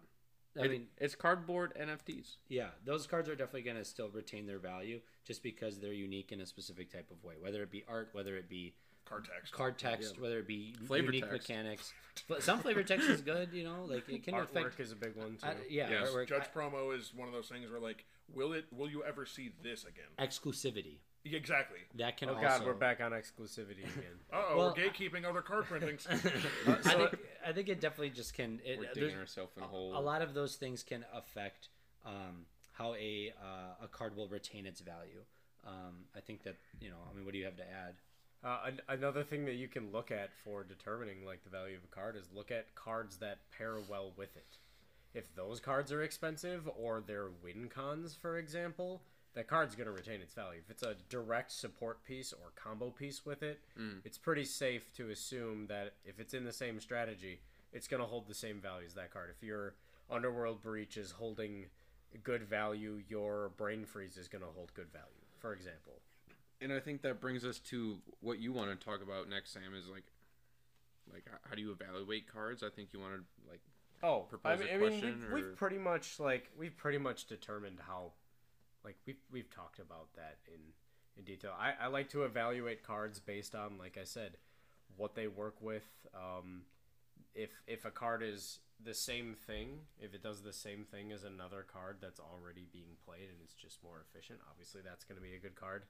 Um, I'm pretty much, I, I think I've pretty much touched base on how I evaluate cards. I don't I don't really have a whole lot to add to that. Well, I think it's like when you We've evaluate. gone we've gone a, in a much Yeah. bigger full circle than I thought we were gonna, which is good. Good discussion, but Yeah, I mean, I think with new cards and new sets, you just be smart and try to time it and try to look at when when cards, like you guys said, like there's that one to four week window. It's usually at the two week mark that you're going to see a card really hit its low point. Um, and try to just be aware of that and, and try to get good deals where you can. Try to you know look at, especially if they're mechanically new cards from new sets, like not reprints. Um, you got to try to really determine how playable a card is and get on reddit get in the community I was and gonna say just that. yeah like start seeing what the conversations are about as soon as ledger shredder was spoiled people are like yo Yeah, the This CDH card's kinda- Reddit was popping baby off. Kraum. this, This card card's is kind of good, good, Yeah, yeah. exactly Straight So- up, like uh, two, two hard tips. Adam was uh, straight up like leaning into it. Uh, a, go talk to people, like whether it's like you know discords where with decks you already run, uh, or like, sad Naus Discord. go you know talk to like hey, I play TNT. I went to the Paradox Discord, right? Like go ask them like, hey, card just dropped. Is it good? And they'll be like fire emoji or garbage emoji, right? Like they're usually going to be right. People that play very seriously know a lot better than like just random fucking finance guys.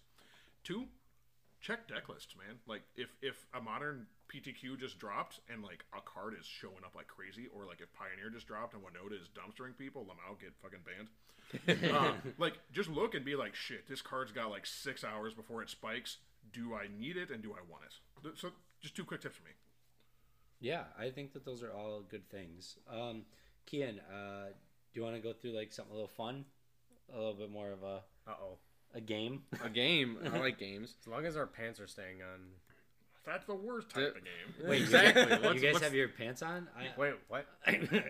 I mean, I can't stay under the table, but Check, check our OnlyFans sad nudes. We're gonna have No, strip, strip CDH. yeah Sad it's uh instead of rip it or flip it Oh we're my gonna play rip it and strip it Rip it, grip it, strip it See, exactly. Rip for your pleasure. We're- all right. What, what are we Texture go, What are we flows, moving on to. Adam? All What right. you got? So I got something. So um, what staples would I buy on a limited budget? So let's say I have like a five hundred dollar budget.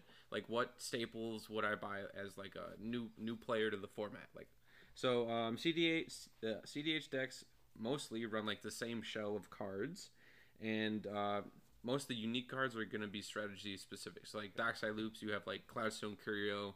Um, Ishai, you have like Auriok Salvagers. Same with Razaketh. You know, like it's all basically one shell with like Force of Will, blah blah blah.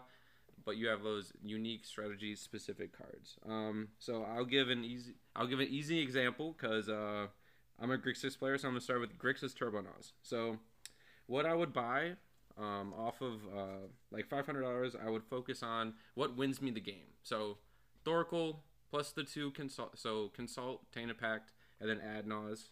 So I would focus on cards that ramp me.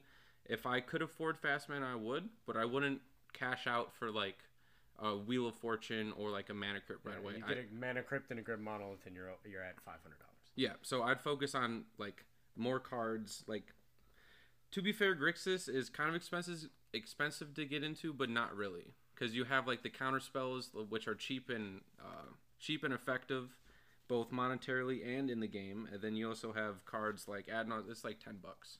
Yeah, So yeah, just cards that win you the game, Um, in my opinion. because they feel good when you have the real one and not a proxy or a piece of paper. Yeah, Well, if I had five hundred dollars right now, and I just saw a Super Fire uh, Masters set come out that reprinted a bunch of staples for EDH or CDH, I would buy all of the staples I need in my respective strategy that did not get reprinted, and I would buy them right now. And then I would wait a couple more weeks, and I would buy any that did get reprinted, like Dockside. Mhm. Wait till it bottoms out, and I would buy it then. That's what I would do with my five hundred dollars. I I'd wait for a Masters set personally. I think if I was a player getting into the game and like there's a deck I want to play or I want to get into CDH as a whole and I had $500, the first thing that I would buy, contradictory to what you said, would just be straight up fast mana. I think that when it comes to CDH, you're looking at cards that specifically always hold their value. When you look at Mana Crypt, Mana Vault, uh, Opal, Mopal, the Moxes, right? Um, they all stay around the same price. It'll get reprinted, it'll drop 10, maybe 20 bucks at most, and then it goes right back up. Dude, if anything, it creeps up in price. I remember when Mana Vaults were fucking fifteen dollars. I know right now I just missed out on buying a All right, foil old head. Dude, I- they're- it's a reprintable card. yeah, foil borderless mana vault was like eighty dollars yesterday. Now it's one hundred and fifteen. It's like what the fuck? I just like so Box topper. yeah. So like if I had five hundred bucks, I would get that shit out of the way. Like get my fast mana and spend all of it on that because almost every single deck in the format plays it.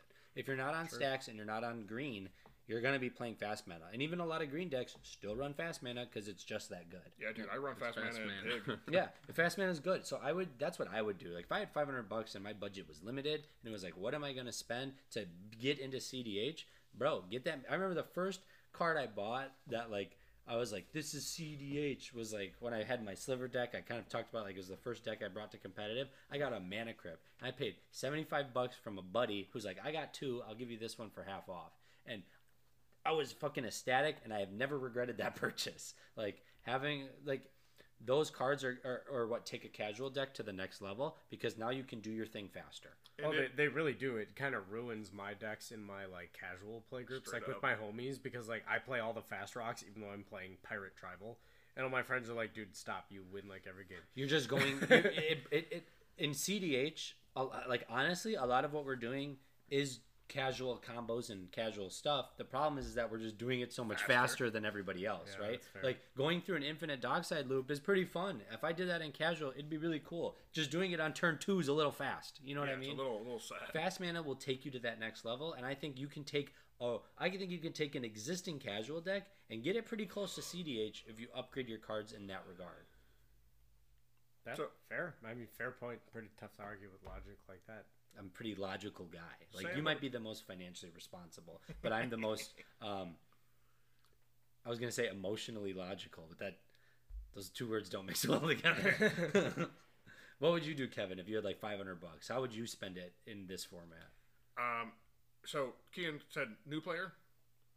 Yep. doesn't i mean Okay, I'll, I'll give two answers as I do. I never like to stick to one thing because I fucking never had to make up my mind.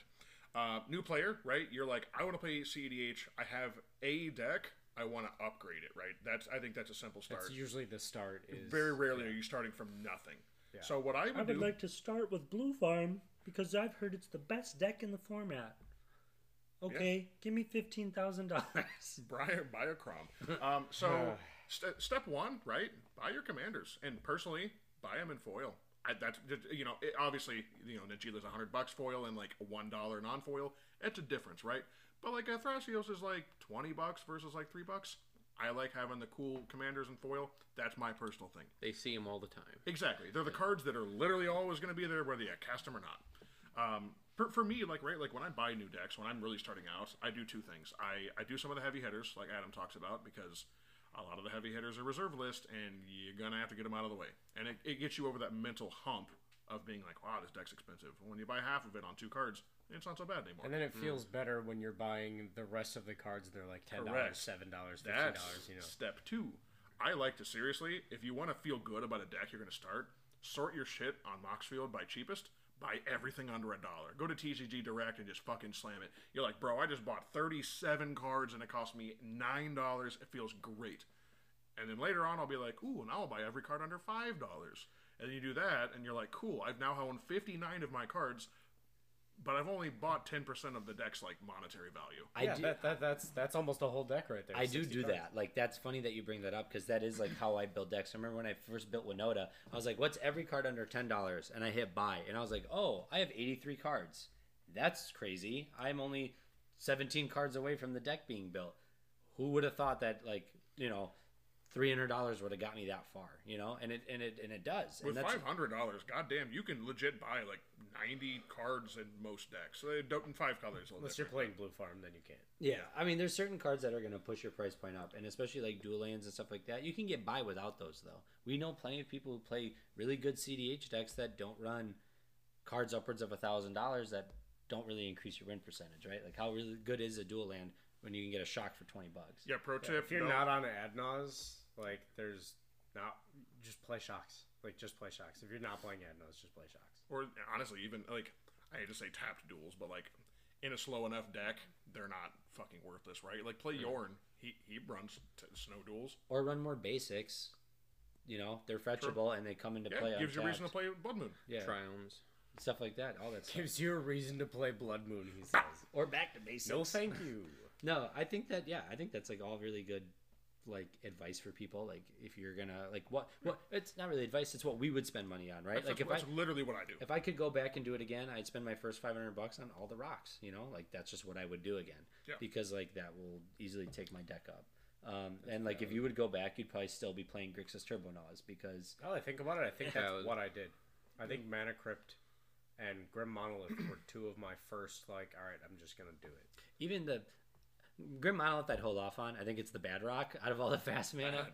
But like I was playing Maelstrom Wanderer at the time, man. Are you telling me that a card that makes a colorless version of Lotus Petal that you can't play on turn one is bad? Really? yeah. Yeah, I mean, honestly, that's yeah. Like when I first was building Gitrog, like that's what I did. I said, "Yo, this sucks balls. Give me a Bayou. Give me a, a Bazaar. Give me a, a fucking Cradle." And I just bought them. I mean, it sucked, but once I got them out of the way, the deck was much more achievable. Yeah. And I felt like I could wait on the rest of them, right? Because reserve list, if you wait, eh, sometimes you're in a bad boat. But like, eh, sure, you wait on a fetch, like whatever. It's five dollars more two months later. Like that's fine. Well, and speaking on, you know, pricing, after you spent that $500, well, what do you do then, right? Um, so my next topic is proxying and when it's appropriate. Um, what are your guys' views on proxying and how does it help make the format more affordable? What do we uh, recommend for individuals who are listening and aren't comfortable playing with them? If some people aren't into proxies, what are some alternatives to some staples or some cards that we know that exist out there? But personally, for me, uh, I think proxying is always appropriate. Uh, and I think it's especially appropriate when you are on a budget and you can't afford everything, right? I think you should always strive to build the deck as best as you can with what you can afford. But like if you're a new player or someone who has a $500 budget and you bought all your mana rocks, what are you going to do now when you need to get, you know, some other cards to play the deck? Like just proxy it up in Go my to. Kinko's, spend five dollars on ink. Kinko's I don't think even exists anymore. I think it's just Okay, FedEx. it's just an FedEx. example. It's just all right? FedEx office. Oh, you boomer. Your age is showing. My age is definitely showing. I hit 30 this past year, so leave me alone. I'm sorry. Uh, I have a few. I have a few left to go until then. But um, no, I think that like, I think that proxying should like we kind of talked about it a lot in our last episode. But I think here in the financial episode, it's a little bit more appropriate to discuss. Um, I think that like when it comes to pricing, like if you want to try a deck before you buy a deck, proxy it, right? If you want to work on it and um, just try to get the cards you can a piece at a time, proxy it until you can afford each piece. I think it's that's totally appropriate and totally something that you should be comfortable with. Yeah, But if- especially with cards you're not 100 percent sure if you want to play. Like if they're like flex spots, or you're like, I don't really know if I like this deck. Yeah, do not go all in on a deck if you're not like confident you'll like it. Yeah, don't be like don't be like Spencer and spend thousands of dollars building Kenrith and then trading it before it's even finished to get a time twister. I mean, that's a once in a lifetime Time type of thing. opportunity, He made yeah. out on that trade. No, Like, it I'd have done the same thing. It's just funny to me. He has bought and dropped at least two almost completely built CDH decks in a row. I've done the same thing. I haven't played Winota in months, and I spent a lot of money on her. Imagine playing other decks. I can Um, I played Blue Farm for like two and a half years now. I don't do anything else. yeah, you, yeah, you guys are just on the one deck. Um, and then for like what I recommend for in- individuals who aren't comfortable playing them or can't play them, if your certain LGS doesn't allow it, I think there's a lot of cards that you can play something different that does something very similar, right? So like when it comes to like mana rocks, like you can't get a Mox Diamond, that's whatever. There are free rocks that you can still play that still do things, you know. Um, there's uh, what's the mana rock? I, I hate that I don't know this off the top of my head, but you can tap it to add a colorless, a charge counter on it, or you can Jewel ta- Amulet. yeah, like stuff like that is playable in CDH, and you can make it work on a budget, right? Um, also, like if you can't afford a wheel, you know, Oh, Co- Coalition Relic. no, I That- think you were Jeweled Amulet was Jewel right. Amulet was, yeah, yeah, It doesn't Um, tap for color. Yeah, you can tap it Relic- to add a charge counter on it, and it, it's a colorless charge counter, or you can tap it to add a color of any mana if you tap a mana to tap it. Right. I thought you were. Th- I thought you. Never mind. Yeah, It- you it's don't know not- what I'm it's not. thinking, I do know what you're thinking. Anyways, um, like if you can't afford a wheel, Windfall exists and is only three dollars. You know what I mean? Like Yeah. there's there's alternatives to a lot of these cards that you can get out there that'll still take your deck to the next level. That you don't need to be spending 600 700 dollars on a card Or- to get there. just don't play wheels. Or just don't play wheels. There's there is a huge subset of the There, community. There, there that- are budget brews for sure. You could definitely budget brew CDH. Speaking of budget, ton of content creators for it. Yeah. Speaking of budget brews, we'll plug our boy Timmy T1000 with CDH Budget Brews, and Budget then Brews. also one of our new friends uh, from the Tryhards who they do uh, competitive Pauper Commander. So it's like Pauper. CDH Ooh. but Pauper Commander. Yeah. So like there's budget alternatives that you can still get your competitive fix if you are in a place where proxying isn't allowed or that you can't play it. Yep. You know. Um, what do you guys like? Do you guys have some input on proxying? or Legalized proxying. That's all I have to say. Legalized- You know, you know how Legalized many more people go to Command Fest if you can play like X number of proxies? And actually, like, you're, you can you're go to- going there to play competitive EDH most times. It's or most actually changed now. They're so you can do you it, can yeah. go to Command Fest and play with proxy decks as long as you're in the free to play section. If you try to play for tickets in the paid section, they're going to ask you not to play with proxies. Mm. Um, but like we went and we were playing with like playing with Power and like um, Tyler from Play to Win and Rebel and all these people and everybody's got their proxy decks out playing with proxies and we're calling judges over to make you know judge calls on games and stuff.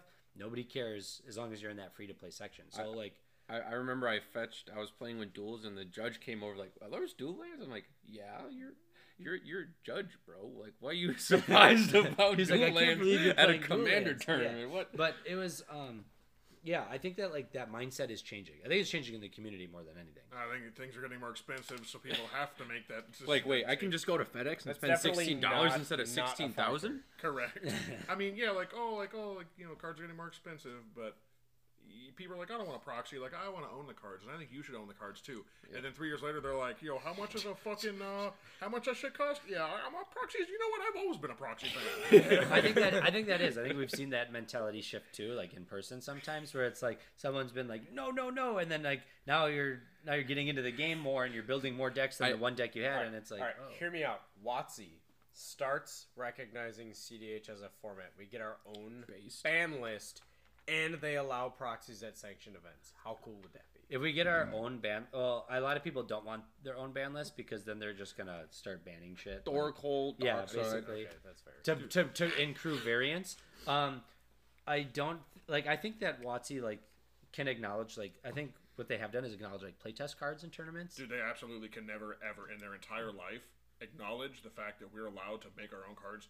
That would open them up to people just straight up duplicating their cards. Well, what I'm saying is like you've heard of playtest cards because you're a judge, you have to know what they are, Yes. right? So like as long as a judge has provided you with a version of a card, it can be a playtest card as long as it's returned at the end of the night to the judge. So it's not a card you own and it's not provided to be a replica of a magic card, which is what they consider proxies to be. It is meant to be a card that has the same mechanical ability that looks nothing like a magic card. It is so a like judge issued replacement, which is an interesting loophole they figured out. yeah, so like you'll see people like with Dockside or not Docksides, but like people with like um like dual hands that are like neon green in tournaments because they have to look different. But it gets around that loophole. And I think that like WotC's kind of turned a blind eye to it because they're saying like we know that we can't print these cards for you to make them cheaper, so here's an alternative that We just won't punish the people that are wink wink. You know, you figured out a cool loophole. Cool, keep using it. We're not going to punish you, but publicly they're still going to say you can't proxy. Proxying's bad. Well, hasn't hmm. as also don't they like allow certain proxy rulings for like vintage or legacy tournaments where they say like you can have five proxies in your deck because of certain price points for those tournaments. I think I've seen that Not- before at like not not not not legacy. I thought it was like something that existed Vintage, during like though. It's SCG, not- Maybe I could see vintage. vin- like. SCG or Channel Fireball. I Fireball. think they were events. non-sanctioned though. Uh, SCGs are that they did a Are they? vintage one, yeah. Are they allowed proxies? Proxies. Ah, Ah, Quotes. quote, quotation. Gotcha. Yeah. yeah. I just think that like I don't know. I think that I wish it would get more recognized in sanctioned events, like specifically for sanctioned events. You know what I mean? Like that's what I said. Like the the reserve list bones us on sanctioned events because, dude, you know how many does. people, you know how many casual players would watch competitive EDH? It'd be so cool. Like the first time you watch it, you're like, "Yo, I don't know what's going on, but this is gas. That dude's going fast. He has like 30 cards on the stack." it's turn two. It's turn two. His What's going opponents on are here? picking up their cards. I don't know what's going on anymore, man. It's Yeah. exciting, right? Yeah. Yeah. All right. Well, I think that we kind of covered a whole lot, and we have been talking for a while, like an hour and 50 minutes now at this point. So I think that we can kind of end the episode here. So I think that this was a topic that isn't discussed enough in the community, specifically like financials and CDH. Um, oh, shit. I'm We almost forgot the forgetting. segment. I almost He forgetting our didn't pay for his section. fish. He didn't pay for fish. Okay. Um, we Oh, might this do- is my first feed the fish. Let's go. I don't even know what's going on right let's now. do this one. We'll do it. Yeah, we got time. Okay. We got 10 minutes. Yep, we got Time more. and rounds. Yeah, we got more than ten minutes. But anyways, um, this week's feeding the fish will be on cards that we think are financially undervalued. For those of you guys that don't know what feeding the fish is, everybody has two minutes to say a card that they think is normally underplayed or undervalued. This time, it's a card that's underpriced, and you have to defend your choice why you think it's underpriced. You got two minutes. We won't talk during that two minutes, and you'll get to say your piece. After that, we have three minutes to say why we either agree with you or why the hell you're fucking wrong. So, um, And you get no input. Yeah, This is- you this don't is a get to pitch, respond. And then I'll listen. so um, for this one, we're going to do cards that we think are financially underpriced. Um, so you got two minutes to defend and explain why you think a card should be priced higher, and then we'll tell you why you're wrong or why you're right. So who would like to start? Not I. Okay, I can go first. I, started don't have a card prepared, so I gotta, I gotta gotta do my some brain research. Right gonna now. sit there like you're I gotta rack my actually brain right now. terrible at um. God, where should I think of? Yeah. Uh, Wait a Uh, minute. Basic Islands. All right, those are undervalued. They're one of the best cards in the in, in the game. Ban basic okay, islands. Adam, you're gonna start us. Uh, yeah, let me just get my card pulled up here on TCG Player so that I can give you guys the price. Okay. But you I'll- can start the clock now. And clock. Okay, so a card that I think is underpriced in this format is Birgi, God of Storytelling.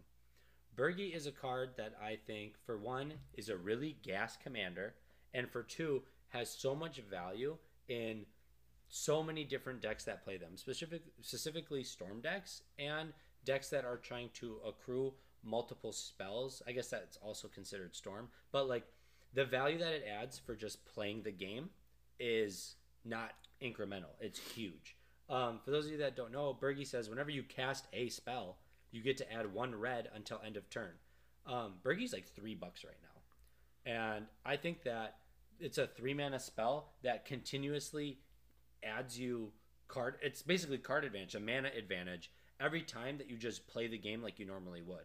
Not only that, but the flip side of Birgi, you can discard a card and exile the top two and play those cards this turn. It is card advantage. You're you're two for oneing or one for twoing yourself instead of two for oneing yourself, right?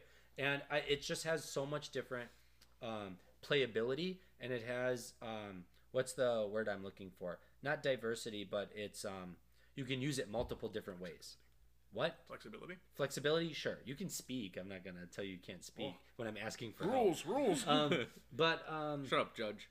Oh yeah, and then Birgi also says creatures you control can boast twice during each of your turns rather than once. Who cares? I don't know what that means. I don't even know what boast is as a mechanic. But Uh, if it deals damage, you get to activate the boast ability, and sometimes the boast ability. or is it just attacking? I think it's just attacking. Is it? I thought it was when they deal I thought it was damage. attacking. either it's way, a bad mechanic. sure. Either because way, because it's of the fucking the bull has It's it. not a good mechanic. Either But, way, it has multiple different mechanics on the same card, and I think that that is what makes it broken. So I think that this card's undervalued. Like at three bucks, dude, it should be worth way more, at least ten. all right, I have my card. Okay. Uh, so time we get three minutes to roast him. I accidentally put three hours on here, so allow me to fix that real quick. Okay. Uh, who would like to open on their their cheek clapping? I actually agree with him, so I- not, not me. I, I, I, I also think Okay. that that card's pretty I'll start. good. Birgi is a great card. Kian, I think you can agree with me. You've played it. You like it. Yeah, I'm I'm aboard the Birgi train. I completely agree. Cards Yeah. gas. Kark Kark is hundred percent on it too. Uh, local player. He's he's it's gas every time he's casted. He fucking dumps at us. Is Birgi a good card? Yes. Both sides I think are pretty playable. Obviously the, the front side's better. Is it underpriced? Bro, Kaldheim fucking sucks. It's a standard set that no one wants to fucking play. It's a random ass legendary that doesn't see anything but competitive play because it's kind of dog shit for casuals. That card is cheap. It's in the dumpster for a reason. It's going to stay there for a fucking reason. It's never going to get seen it played in modern. It's never going to get played in Pioneer. It's never going to get fuck played in Legacy. It is a good card in specifically Storm CDH decks, which mm-hmm. means it's going to cost two dollars and seventy five cents for a foil in six years. It is a shit card. Do not pick it up. Seven years though, it's gonna pass through. We're all about that long game. Yeah. You- I, you- I don't have any roasts for you, man. Sorry. I think it's a good good pick for underplayed card. Yep. Underpriced card. Bad, bad. bad pick. It's like Dan Dan, which is bad, bad. I think it's at least seven dollars. That means it's underpriced. I think it's at least seven dollars. All right, I I, don't have my see it. card. It's probably already been said So before. I, I think our roast is done then. I think Yeah, I the think roast roast is is- concluded. I, Pretty- I- pretty I have light a card finally picked out in my brain. Okay, Uh, Sam, timer on the clock. Collector Ouphe. I don't really need to say a whole lot about this. Uh, it is a very strong uh, stacks piece. That uh, when when was the last printing of it? 2019. it just got a reprint in a secret, layer, but it's only been printed in Modern Horizons one. which was 2019, right, or 2018. Uh, Quite for, a while ago, but the card's been like seven bucks like this whole time. Uh, It- it- for current reference, the as low as is lightly played for four twenty five. Yeah, so the card's four dollars, and it literally hoses like every Turbo Naus deck for you know in certain situations, obviously, but like it turns off all rocks in CDH. Like it's probably, in my opinion, one of the most oppressive stacks pieces in the format as far as uh, hosing these. I don't give a shit what you're doing. I'm just here to go, go, go, go, go, do my strategy, get it out of the way, win the game.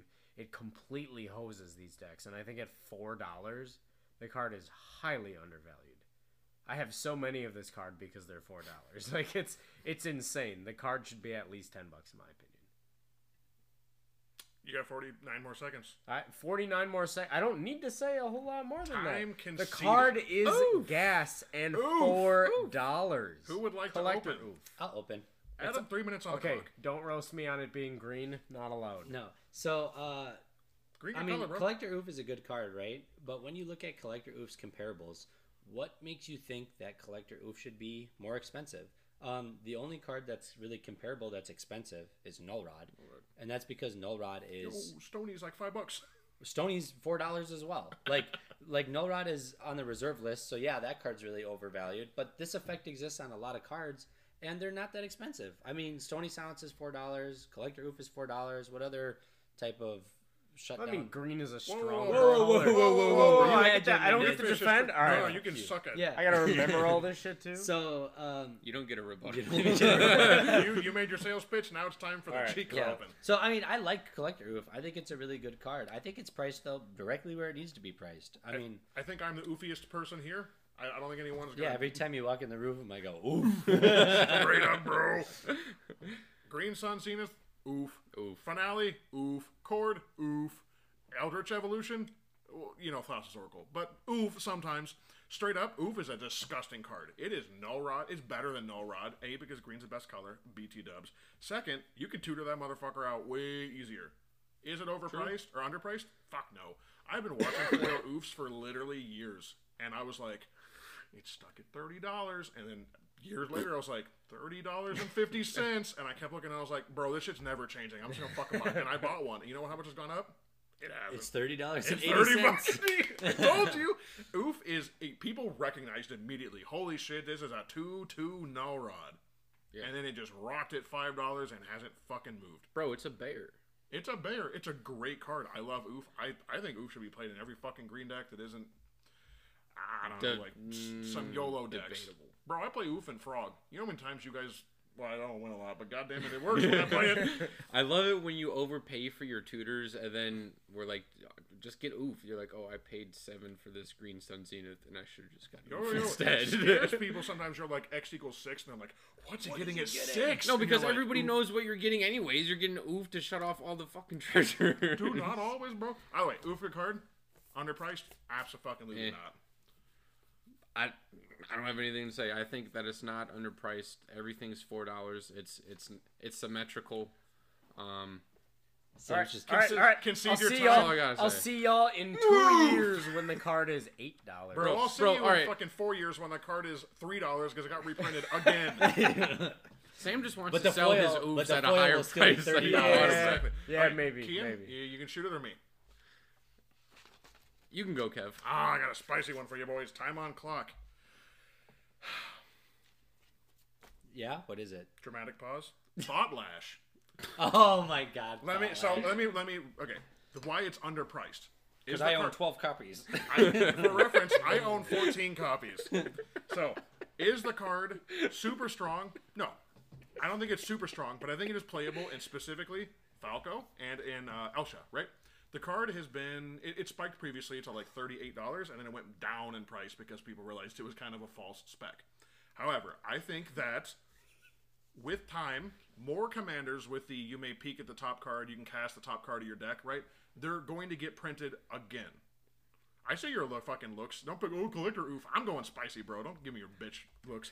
So Thought Lash is a one card win condition in both Falco and in Elsha. It's a little pricey, don't get me wrong, but you're playing Bant, right? You're playing fucking Jeskai. Bad colors, unless you're in fucking Bird Bird Jeskai.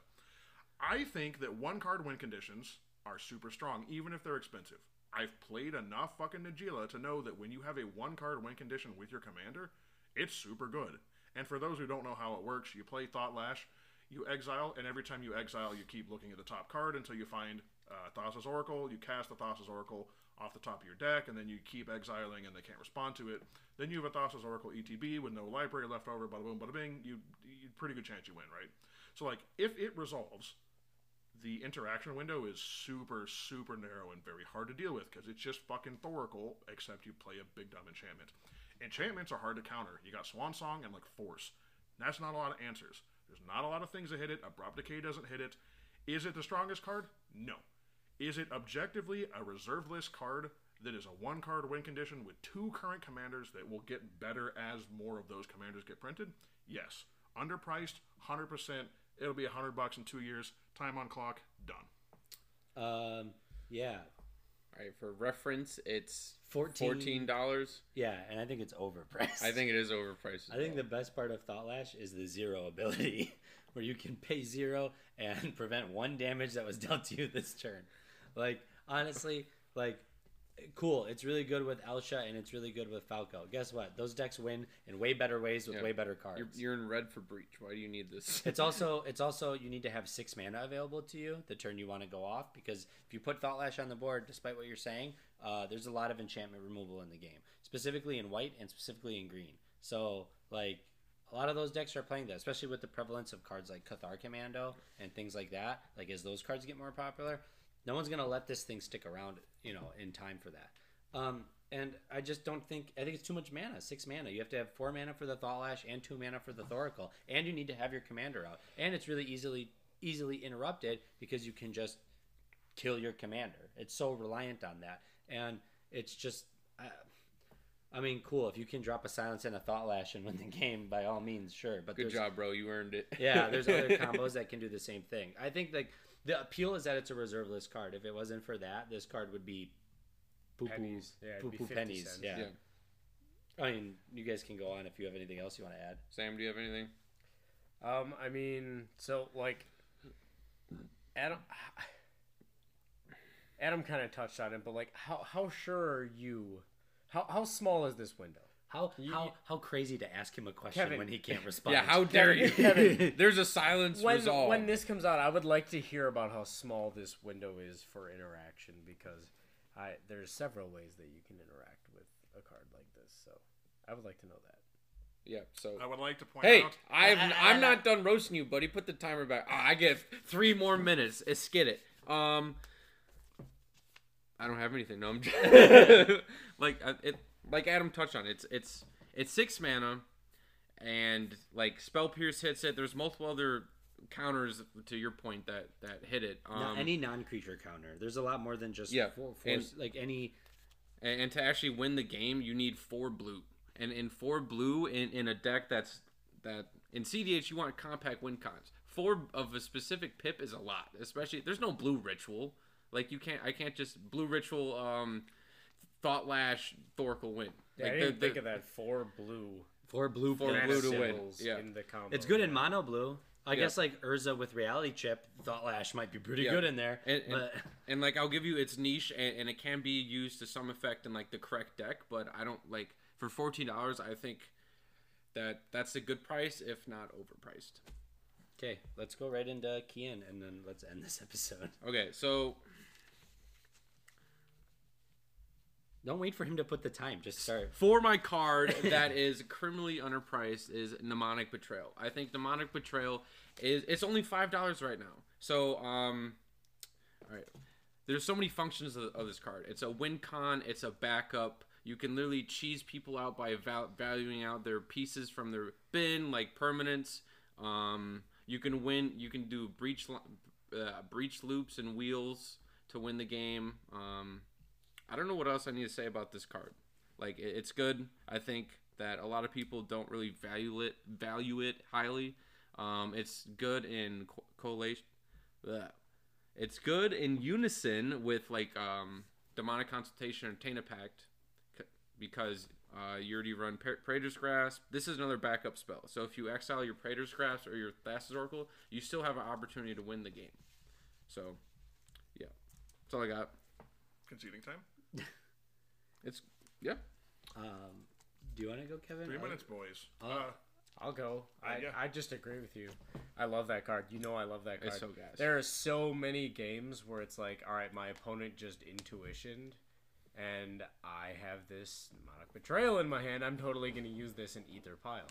And another thing that I really like about the card is it pairs well with every once in a while, especially in Blue Farm, you'll open up a hand that's got like a bunch of counter magic and a bunch of interaction. Not a whole lot of gas, but it's got a mnemonic betrayal, or you you draw into it, and so your counter spells kind of kind of feed the mnemonic betrayal in the sense that if you're stopping a serious threat, guess what? When you cast that mnemonic betrayal, you get that threat. Chances are it's in a graveyard. Mm. So being able to use your opponent's stuff that they want to see, especially when it's such a breach heavy, treasure heavy, turbo Naus heavy like format. They're, they're pretty much every pot of four. There's someone on ad Naus strategies, right? Mhm. And they're all playing a lot of the same cards that you can also benefit from. They put them in their graveyard. Guess what? You get them. You got a wheel in your hand, and you got a mnemonic betrayal coming up, or you draw into it, or it's already in your hand. Wheel, mnemonic betrayal, like it's gas, man. I just complements so many cards that are already in the format, in my opinion. You guys are both wrong. This card is not underpriced whatsoever. The only argument for this card being underpriced is that it's only been printed in one set. Uh, you can call it a one card win condition all you want, but no card is a win condition that relies on your opponents to assemble it for you. But I don't There- think he's saying it's a one card win condition. I think he's saying that it has multiple functions, and this says that you can also hose somebody out of their. I'll, I'll split the difference. I think that the Blue Farm players are right. I played it momentarily when I played uh, Tevesh Bug. It's a good card. It's a solid card. It's a goofy Yawgmoth's Will. Is it a playable card? Yeah, I think it's fucking good. I think it's a it's a weird, different Yawg's Will. Is it underpriced? It's a mythic. That's good on Kian's point. It's from an extremely popular and super open set. That's bad for his point. It is in a set with fucking Shocklands, which for some goddamn reason are like twenty-seven dollars a piece on some of the. the, like, the You print them in like three years or I something. I know, but my point is that set only has so much money in it. A lot of it's going to shocks. Yes, it's a mythic, and, and to to back the point up, I'm looking at a year back, right on July 21. This shit was twenty two dollars foil, four dollars regular. It is currently uh, fifteen dollars foil, four dollars regular.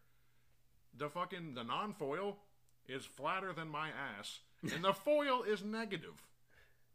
It's not underpriced. It is priced. I, I think it is priced, and and and also And it's also prime like, for some dumb reprint. I don't think it hoses your opponents. Like if you're not winning the turn you cast Demonic Betrayal, they get all their cards back to their graveyard unless you cast it and keep it on board. So I mean, it's not really hosing Time. your opponents. Time's alright. up. Roast over. It's not what I said, but okay. Said you cast the permanence, not you cast whoa, the whoa, spells. whoa, buddy! that go You don't back. get to justify your No, but argument. I am justifying. I get didn't get to tell people that Elsha says non-creature, and no one looked it up, so you can't actually cast Oracle. So That's funny. Uh, but I was gonna say though, because I was like, oh, actually, Elsha says uh, you can just cast the rocks on the top of your deck. But I, was- then I was like, non non-creature. Um. So, anyways, um, that was fun. That was a cute little feeding the fish. Something a little bit different. So, um, anyways, I think that this was a good discussion and a good topic that isn't discussed enough in the community, um, specifically the financial literacy in CDH. Like we stated when we started this episode, again, we are not financial advisors and we don't give financial advice. We just share our own thoughts and strategies when it comes to spending money on this game.